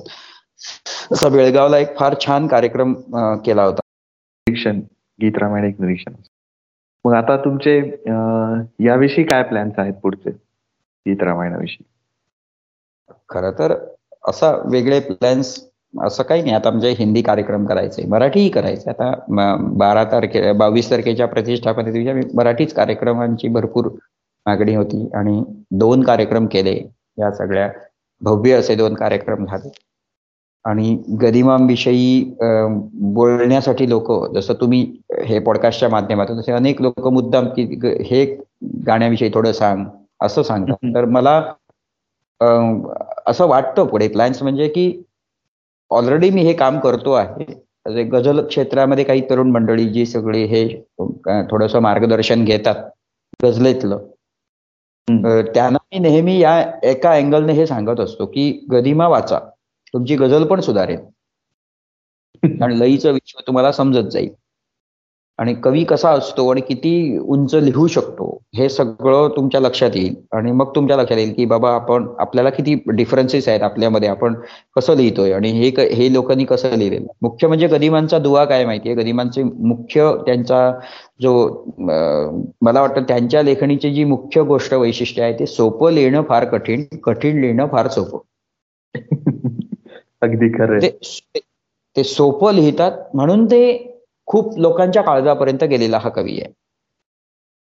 तुला पाहते रे तुला पाहते. जरी आंधळी मी तुला पाहते. त्या लईमध्ये पण फक्त आहे सांगायला पण सोपं आहे कळायला पण सोपं आहे. विठ्ठला तू वेडा कुंभार. असं इतकं ते क्लीन लिहत असल्यामुळे ते गेलेत लोकांच्या काळजापर्यंत. म्हणजे हे लोकांना शिकवणं गदिमांविषयी प्रचार प्रसार म्हणजे हे गोष्टी गदिमांच्या प्रसार आम्ही करायची काहीच गरज नाहीये. गदिमा सगळ्यांच्या माहिती आहेत सगळ्यांना. पण जे नवीन शिकणारे आहेत ना त्यांना गदिमांच्या या गोष्टी विस्तृतपणे सांगणं. गीत रामायणातल्या या गोष्टी त्या लोकांपर्यंत पोहोचवणं. हे मला वाटतं. म्हणजे गीत हिंदी असो किंवा मराठी ह्याचा प्रचार प्रसार करण्यामध्ये काहीतरी मला काम करायला आवडतं. छंद वृत्त लय आणि गदिमा. म्हणजे माझ्या कार्यशाळामध्ये गदिमा गीत रामायण असतात. व्याख्यानामध्ये गदिमा गीत रामायण असतात जेव्हा जेव्हा मी गझलेवर बोलायला जातो त्या त्यावेळी गीत रामायणातली उदाहरणं घेतो. कारण गझलचा विषय नंतर तुम्हाला आधी पहिली लईत मध्ये लिहिता तरी आलं पाहिजे. त्यासाठी बेस्ट बेस्ट इज गदिमा. तुम्ही त्यांच्याकडून ते तुम्ही काही घ्या ना तुमचे ते वर्सटाईल लेखणी आहे. तुम्ही काही घेतलं तरी तुम्हाला ते शिकता येतं त्यातून. त्यामुळे हेच प्लॅन पुढे जाईल एक अशी इच्छा व्यक्त करतो या ठिकाणी आणि ते नक्की होईन अशी मला पूर्ण खात्री येते. म्हणजे की केव्हा तरी कधीतरी जेव्हा केव्हा त्याची वेळ येईल की अशी बातमी येईल की अयोध्येत राम मंदिरात तुमचा हा हिंदी गीत रामायणाचा कार्यक्रम झाला. हो किंवा होणार तो याच वेळी झाला असता फक्त यावेळी तशा अनेक कार्यक्रमांना तिथे संधीच मिळाली नाही. प्रॉपर त्याच्यासाठी सगळं अर्ज वगैरे केलेले होते आणि नक्की तिथे कार्यक्रम होईल. आदित्यनाथ योगीजींनीही या प्रोजेक्ट विषयी बरीच त्यांनी माहिती घेतली. किंवा मी त्यांच्याकडे आदित्यनाथ योगीजींकडे बराच वेळ मी त्यांच्याकडे चर्चा पण केलेली आहे या गोष्टीविषयी. नंतर अयोध्येचे कोषाध्यक्ष जे स्वामी गोविंद देवगिरी महाराज त्यांच्याकडेही दोन वेळा गीत रामायणाविषयी त्यांना फार आवडतं. हिंदी गीत रामायणाविषयी सुद्धा चर्चा माझ्याशी त्यांनी फार समरसून केलेली आहे. आणि गदिमा आणि बाबूंवर अतिशय प्रेम करणारी माणसं आहेत. स्वामी गोविंद देवगिरी वगैरे. त्यामुळे त्यांनीही फार उत्सुकतेनं हे ऐकलेलं आहे. त्यांच्या हस्ते एक दोन मोठे सन्मान मला मिळाले. त्यामुळे हा विषय अगदी अयोध्येत पक्का माहिती आहे. फक्त त्यामुळे आम्हाला आतुरतेने वाट बघणार की ही बातमी कधी येईल की आता हा तिथे कार्यक्रम होणार आहे. अमेरिकेत तर होतोय हिंदी गीत रामायण नृत्यासह एवढा मोठा सगळा रंगमंचावर तर अयोध्येतही होईल. नक्की नक्की होईल. आणि तो एक खूप दुहेरी अभिमानाचा क्षण असेल तो मराठी लोकांसाठी. हो हो. दुहेरी तिहेरी अनेक पदर असतील त्याला. आणि गंमत म्हणजे काय योगा की गोव्याशी कुठेतरी त्याचं जाऊन ती जोडतेच का संबंध गीत रामायणाचा? असं पण जाणवतंय तुमच्या याच्यातून की. हो. ती कल्पना तिथूनच येते. तशी एक इच्छा अजूनही आहे खूप की गदिमांच्या पंच गीत रामायण संगीत रूपाने सादर नाही केलेलं. मी तिथे वाचन केलेलं आहे. किंवा मी पहिल्यांदा तिथे त्यांची परवानगी वगैरे श्रीधर सरांची आणायला गेलो होतो. त्यांना सगळ्यांना भेटायला गेलो होतो की हे सगळं काम दाखवायला गेलो होतो. एक फाईल रूपाने तेवढे फाईल घेऊन गेलो होतो. प्रिंट आउट घेऊन सगळं. तर त्यावेळी तिथे वाचलेलं आहे त्या समोर. पण आता कुठेतरी त्या पंचवटीमध्ये शंभर टक्के अनुवादित होऊन पूर्ण गीत रूपाने आलेला मला तो गीत रामायण तिथे हिंदी कार्यक्रम सादर करायचा आहे पंचवटीवर आम्हाला. गदिमांना आम्ही केलेला. नक्की होईल. करायचा. आणि तुमच्या ह्या ज्या ज्या काही इच्छा आहेत आणि आमच्या पण आहेत त्यासाठी मनापासून शुभेच्छा मी देतो. आणि अशी खात्री नक्कीच आहे की हे आता तुम्ही सांगितलंय तर तुम्हाला एवढे सन्मान मिळालेले आहेत आणि बोलणं पण झालेलं आहे तुमचं तर. तर एक दिवस हे नक्की होईल की तिथे तुम्ही रामाच्या चरणी तुमचे हे सगळं जे काही कार्य आहे ते अर्पण होईल तिथे.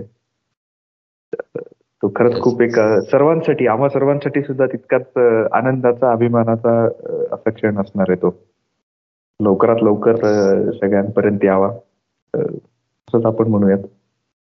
आणि खरं सांगतो मनापासून की ह्या निमित्ताने हे सगळं जाणून घेताना ना एक खूप म्हणजे खूप छान वाटलं ह्या सगळ्या बाबतीमध्ये की गीत रामायण मराठी सुद्धा आणि हिंदी सुद्धा की ते कसं घडलं त्यामागे कथा कशा होत्या किंवा काय घटना घडल्या किती किती प्रचंड अशी प्रतिभा इथे आहे आणि एखादं म्हणतात ना की एखाद्या भाषेचं ती समृद्ध का आहे? तर मराठीतलं हे खूप ठळक कारण आहे त्याच्यामागे. मराठीत गीत रामायण आहे. त्यामुळे ती भाषा खूप समृद्ध आहे. हे तुम्ही सांगितलेल्या वैशिष्ट्यांमुळे परत एकदा कळालं. ते स्वतः बघा ना गदिमाच एवढ्या आत्मविश्वासाने लिहितात की काव्य नव्हे हा अमृत संचय. तिथेच सगळं आलं. अगदी. गीत रामायणातली ही भैरवी जी आहे ना गा बाळानो श्रीरामायण तर त्यामध्येच गदिमा म्हणतात ना की काव्य नव्हे हा अमृत संचय. आणि आदरील त्या रघुकुलभूषण स्वतः राम सुद्धा याचा आदर करतील असं ते म्हणतात. ताकद असते लेखणीची ना? हो तुम्ही आलात मध्ये आणि इतक्या छान मनमोकळ्या गप्पा मारल्यात. त्याबद्दल तुमचे मनापासून आभार. आणि तुमच्या पुढच्या वाटचालीसाठी खूप खूप शुभेच्छा. खूप खूप धन्यवाद तुम्हालाही. सुंदर वेळ मिळाला त्यामुळे. छान गप्पा झाल्या. तुम्हालाही खूप खूप शुभेच्छा तुमच्या अशा सगळ्या उपक्रमामध्ये. जरूर आपण परत भेटूया. येस नक्की भेटूयात.